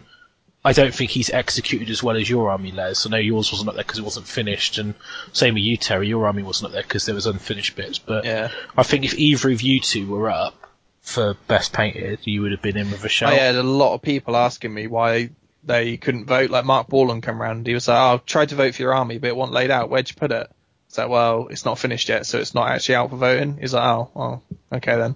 And then the other guys we had food with, they were like, oh, I was going to vote for it, but I couldn't see it. So yeah, it's not finished. So it's nice that people are actually going to look for it. So yeah, I think you need to get it finished, mate, and not just like add the bent things to get it on the table. No, like, it will be finished. Don't worry. Don't worry, it's coming. Until I scrap it and do Seraphon. You're not going to. I'm going to. It's all bullshit. It's just trolling. Yeah. It was nice. Leggy came up and asked me about my army as well. I said, like, you know, when do you think you're going to get it finished? Because it's looking really nice, the bits that are done. And I'm like, well, hopefully South Coast. For me, I had that moment when we were at AGOM again. You know, when they announced all the best painted and Byron's name didn't come up. And I was like, what the fuck? Really? Yeah. And then they listed out the names and Les's name didn't come out. I was like, wait, what? I in my head, I thought that's probably because it's not finished. Yeah. I wasn't expecting it to be. I thought you'd have got up for best painted, but yeah, I was a bit shocked when they didn't call your name out for it because you didn't have finished stuff, so it made sense. But yeah, I wasn't sure. Like when I got called, I was a little bit like, oh, I've been called, but Les and Terry haven't. I was like, okay. But then my army is technically finished. Yeah, I mean, mine had a three-colour minimum chariot in it, not painted. So I think it's the banner on the Seekers as well. It's not done, is it? Yeah. No, it's just flat colour with a wash. You know, I still got full paint in. I got 29. Yeah, I did as well. Yeah, me too. Yeah, so it's not. You know, that's all I wanted. It was more a case of taking the army that I'm enjoying playing with, and you know, in adding to it as I go along. I would never have wanted to actually set my army up if they had of, you know. It probably for painting because, you know, most of it is base coat and wash, isn't it? And then only choice units are finished, really, at the moment. Well, it looks like everyone got a painting vote out of the five apart from me. No, you need 5 votes to get the point. Oh, do you? Yeah, you had to get 5 votes. Well, everyone else who was nominated has got 30, but I've got 29. Yeah, obviously you didn't get 5 votes. Well, I didn't think... I thought it meant you had to get 1 vote. But, no. Yeah, no, it's 5. Mm. But yeah, so should we go on to awards? Yeah, can do. Yeah, so Wooden Spoon. My mate and everyone's mate. Everyone likes Neil. Neil Peckett, the main man. He's a legend. Battling out with Pete Scully for the spoon. Actually, they were both on 54 points. Yeah, that's interesting. I just think TP. Neil got a point for painting, but Pete had more actual tournament points, so maybe they. Yeah, that seems fair. Oh, that's a dead heat. That one. That's got to be a grudge at the next event. Yeah. the spoon off. He'll paint from Stormcast army, any, so it'll be like fucking top. Yeah, he'll be up there like you, mate, up at the top tables. I'll be up there with Seraphon. So, where did you finish, Les? I finished 6th. Pretty good, isn't it? Just below Luke. Just below Luke. I had 94 total, but Luke had more, like, you know, a fair amount more tournament points than me, which would obviously pip him because we were both on 94 in total. Yeah, you had 9 more than you. Yeah, so I think losing those 2 games really put me off the pace. You know, considering what the winner on 107 total, you know, I'm not that far behind. No, really, you're not. And in 2 of the games, you dropped 18 and 15 points. So yeah, you only needed to draw out 2 13 games. Points, and you would have been number 1. Yeah, I think those 2 games cost me. I'm not quite there yet. You know, I know I'm not quite there yet. Yeah. It's more that it's not about your play style. It's about when you get ahead, you just get reckless. Yeah. I think 100%. That's more, you're like, game 3, table 1. You start to believe your own shit and fucking hype, don't you?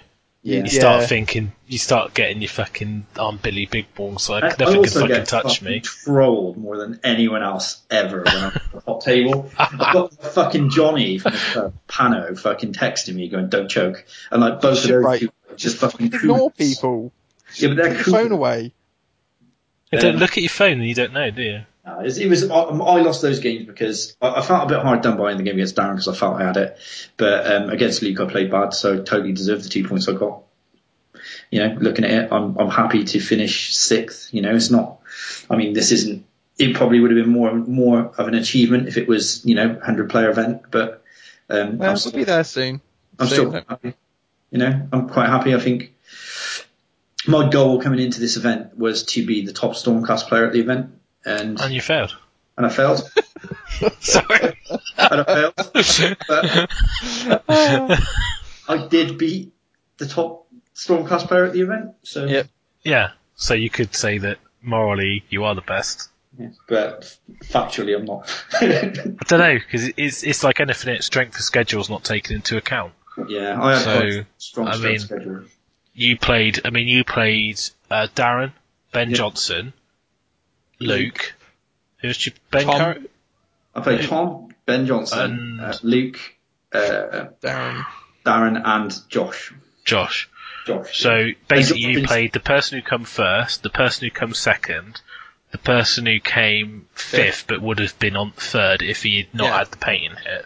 Yeah. And and Josh come 11th, which is more than the top half.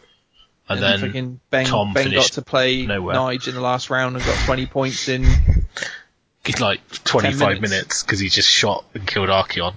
Yeah. But I think you had a very strong schedule and you did pretty well, mate. So you should be pretty happy with where you finished there, mate. I am pleased. Like I said, I think you said it on the way home. It's going to be another 6 months before I think I'm ready. I don't. I reckon it'll be another tournament. I think you'll hit. It'll be that period where I said in 6 months' time it'll be like no big thing. I think once you've got a podium or two, they'll just start coming. Yeah. But did you because you did pick up some trophies, though, didn't you? I did, yeah. Surprisingly, I'm honestly completely blown away. So I picked up Best General, which was the most victory points scored, which was 18. Which is the secondary objectives. Secondary objectives, yeah. Which is I think the closest ever person is Johnson and Luke on 16 apiece. Which I was really surprised about. I was like, wow, that's a bit of a shock. It's nice to have a trophy considering I knew I wasn't going to be anywhere. I was just hoping to get top five. And to get Best General completely blew me away. But the thing that I was more blown away with is the fact that I got Best Sports. I still don't understand this. I do. It's called the podcast factor. Do you know what? And maybe it's because over the years, people still feel bad about all the persecution your people have had over the years. Maybe. So they've just decided, let's get that pity vote. Fuck off. Say it's the podcast, and it's like Tom's a mate, so I don't think Tom gives a fuck that I'm on a podcast. Johnson definitely don't give a fuck that I'm on a podcast. No, but you bought Josh a drink, didn't you? Pardon? How many of your apprentices did you buy drinks for? Just Johnson. I'm pretty sure you bought them for Josh.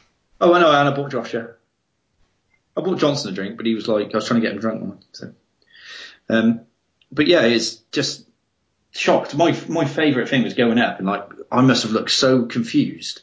You did. It was quite funny. I felt really sort of I remember you said, "Why am I getting this? I'm a cunt," or something. Yeah. As you went up, yeah. Wildman's going, "Why the fuck have you got Best Sports for that fucking stupid shit army?"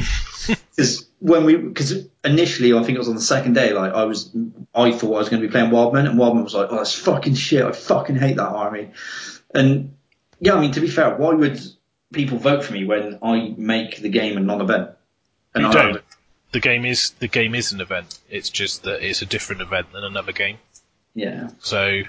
But I mean, I'm blown away. I'm really pleased that I got voted best sports because it's something that I didn't think I'd ever get. Because I'm not a big. I mean, yeah, I have a laugh at the table, but I'm not sort of get my knob out and fucking put my balls. Well, I'm glad you're not, because it's just I'm not one of those dickheads though. Stuff like that, and I'm not like people who historically get sort of best sports, like Jimbo from the club, absolute top bloke, really funny, has a laugh and a joke, messes around, and lets people have take backs and stuff like that. And but that's not. That doesn't work. I let people have takebacks all the bloody time. Yeah, but it's still you, isn't it? So you've got to counteract the personality. Yeah. I mean, that just makes people not mind you so much, Terry. I tell you what, the day I win Best Sports, there's something. There's something fucking wrong, isn't there? Yeah. I'm shocked. I'm completely blown away. Yeah, nice one. Mm-hmm. So then it was me in fourth, which is my worst finish at an Age of Sigmar event. Not getting a podium. Oh dear. But I think it's quite good, because I had a couple games where I felt... I always knew when I took the Bloodbound to the Masters, I thought there is weaknesses in this army, but I didn't feel out of my depth, really. And like I was waiting for a time where I'm going, people are actually starting to play clever on the table and actually cause me problems. It took a few months, but people are actually learning a bit. They're starting to play now, yeah. I mean, that makes you sound really arrogant, but you know, people know. No, but people weren't. They were trying to play it like 8th edition and just throw blocks into other blocks and just assume it would work. Yeah, and I think even the two games I lost, I could have won those quite easily with a little bit of winning that turn roll. I think against Darren there was 2 or 3 turns where that was a massive factor, and against Mark as well. And Ben Aswans. Sorry? And bent rat swarm. Yeah, but that wasn't a problem, because I dealt with that. It just meant that I could have stayed on an objective in my half and won the game rather than drawn the game. But hey ho, that's another thing. It's fine, just play Stormcast and win every event, you'll be alright. Well, I've done that for one event already, but I might I have to paint them, so I don't know. I think Death's going to be my next project. So when the new compendium's out next week, I've got my collection. I'm going to update it, add some stuff, and then get rid of all the stuff I'm not going to need, and then put all my Tomb Kings in the fucking... Arcan and I've already got Nagash and Arcan, and I need to buy Manfred. I haven't. Well, I've got one of the 3. I haven't built it yet. So you need to buy 2 more Morgas and build your Nagash, and you're basically done. No, I'm gonna do something a bit different. So I've been looking at. I want to look at the scrolls properly, sort of the formations. But I'm not going to be just going, oh yeah, Nagash and Manfred. I'll probably take Manfred or Arcan, because I really like Arcan, and I just don't see why you wouldn't take those models, because I think like Manfred is just too powerful not to take. Yeah. I mean, collection hobby wise, like they're amazing figures as well, right? Oh yeah. I totally want to use them. Especially because with your new idea with the Realm of Death basing and stuff, I think that's going to be... Yeah, I need to have a think about if I'm going to rebase them, or if I'm just going to cut the edges of the bases off and put them on bases. Yeah. Because I've got enough... I've got so many Death models that I could just do that, and then I've got a whole army and it's going to be a lot quicker. Whether or not I make... And a lot of them are plastic, and they're plastic glued to the bases with a lot of flock and stuff, so it's a bit hard to get them off. If you get that knife in, wiggle it under, and hook them off. Yeah, well, I might just literally... I've done with the Dark Owls and take it. Just cut the edges of the base off and stick them on top of another base, and then put just flock around the edges of it. So it might be a lot quicker and easier. But I've got like 80 ghouls, and I've got like 20 Grave Guard. I've got a load of... I haven't got any skeletons, unfortunately. Because I've got a lot of Tomb King skeletons, and I've got a lot of skeleton models, but they're not built, so I might do some skelly bobs, but I don't know. But anyway, I'm not sure, but I came 4th. And then we skipped 3rd, 2nd was Darren, and 1st was Ben Johnson. Yep, don't need to know who 3rd was, some chump with... Just a cheater. Just someone who had a buy in fucking one game and whinge like... When did I get a buy? When you played Tom. Well, I only got 12-8 out of it. Well, no, I thought you shit. Well, you chucked the primary away on the first turn, and you still only won 12-8. Fucking hell. What are you doing on the podium? I was trying to get more. No, but you came 3rd, didn't you? So yeah. Good. Well done, Terry. Yeah, well done. I should fucking hate saying that. Yeah. I know. Do you know what the best thing about it was? What? It's the first time I've got a trophy where I haven't been booed. I think people just forgot, haven't they? Yeah, no. left. Okay. I was going to say I left that behind in 8th edition, but I didn't, because I did go up for something at an Age of Sigmar and got booed. Yeah. What was it? Clash? Can't remember. Best in Race Demons? Yeah, I went up for Best in Race Demons and got fucking booed at Clash by Les. I haven't been to an Age of Sigmar event. He wasn't at Clash, was he? Oh, no, who was it? Was it Tomlin? I don't know. So I took it at the last game. People booed anyway. I would have booed you, to be honest. I know, I would have joined in. I think I did. I'm pretty sure you did. I didn't start it, though. No. Because it doesn't have the same effect. I don't even know where that came from, where I started getting booed. Because I use demons? I don't know. I think it's because of... Anyway. So Darren comes second. I'm quite glad he didn't win.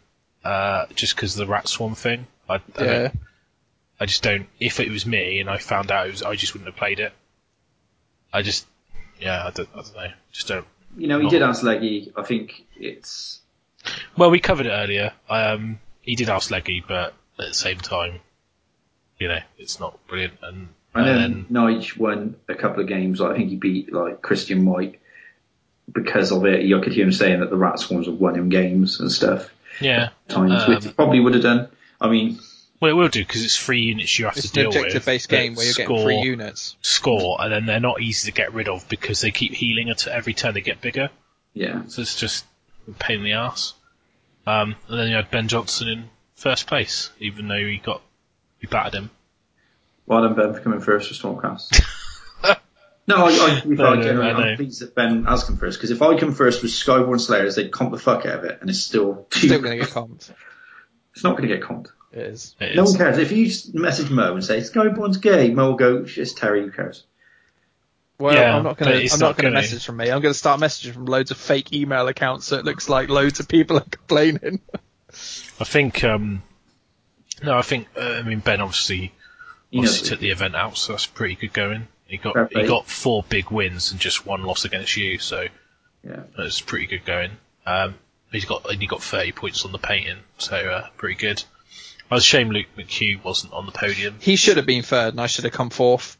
Mm. Realistically, you know, but yeah, I think as well. Like, Saturday night was really good, just chatting to Luke and hanging out. I think it's I can't wait to see him at other events and stuff. So I think he's going to be a force to be reckoned with on the tables. Yeah, because he was good at 8th, though, wasn't he? So yeah, he was. Yeah, he knows what he's doing. Yeah, I think it's just nice to see him back on the scene, really. So hopefully we can. Continue the trend and see him at more events on the top tables. It'd be a good thing to see. Because Les was saying when we were leaving, it'd be like, it'd be really cool to see Facehammer 1, 2, 3 on the podiums, but the situation you'd have to create for that to ever happen would just not. It wouldn't happen. Well, it could happen. It's possible, but it's very unlikely. It's so unlikely. Because it just you'd have to draw out against each other and smash everyone else, or you'd have to have like. Weird bunny runs where you go past each other and never play. Yeah. It could happen in a huge, 100, 200 man event. Could happen at Firestorm because we're all on the same team. Oh, it could do, yeah. But then we'll be first, so... Yeah. It's fine. I'm calling it now. We aren't going to win. We're not going to win, no. We ain't going to win. We don't have the lists or the team for it, I don't think. I don't know. I think Byron's the weak link there, isn't he? Because he's not... Because he's got the least experience in the game. He's not played since Blood and Glory. He's only played at Blood and Glory, and that was it, wasn't it? Yeah. We're fucked. We're so fucked.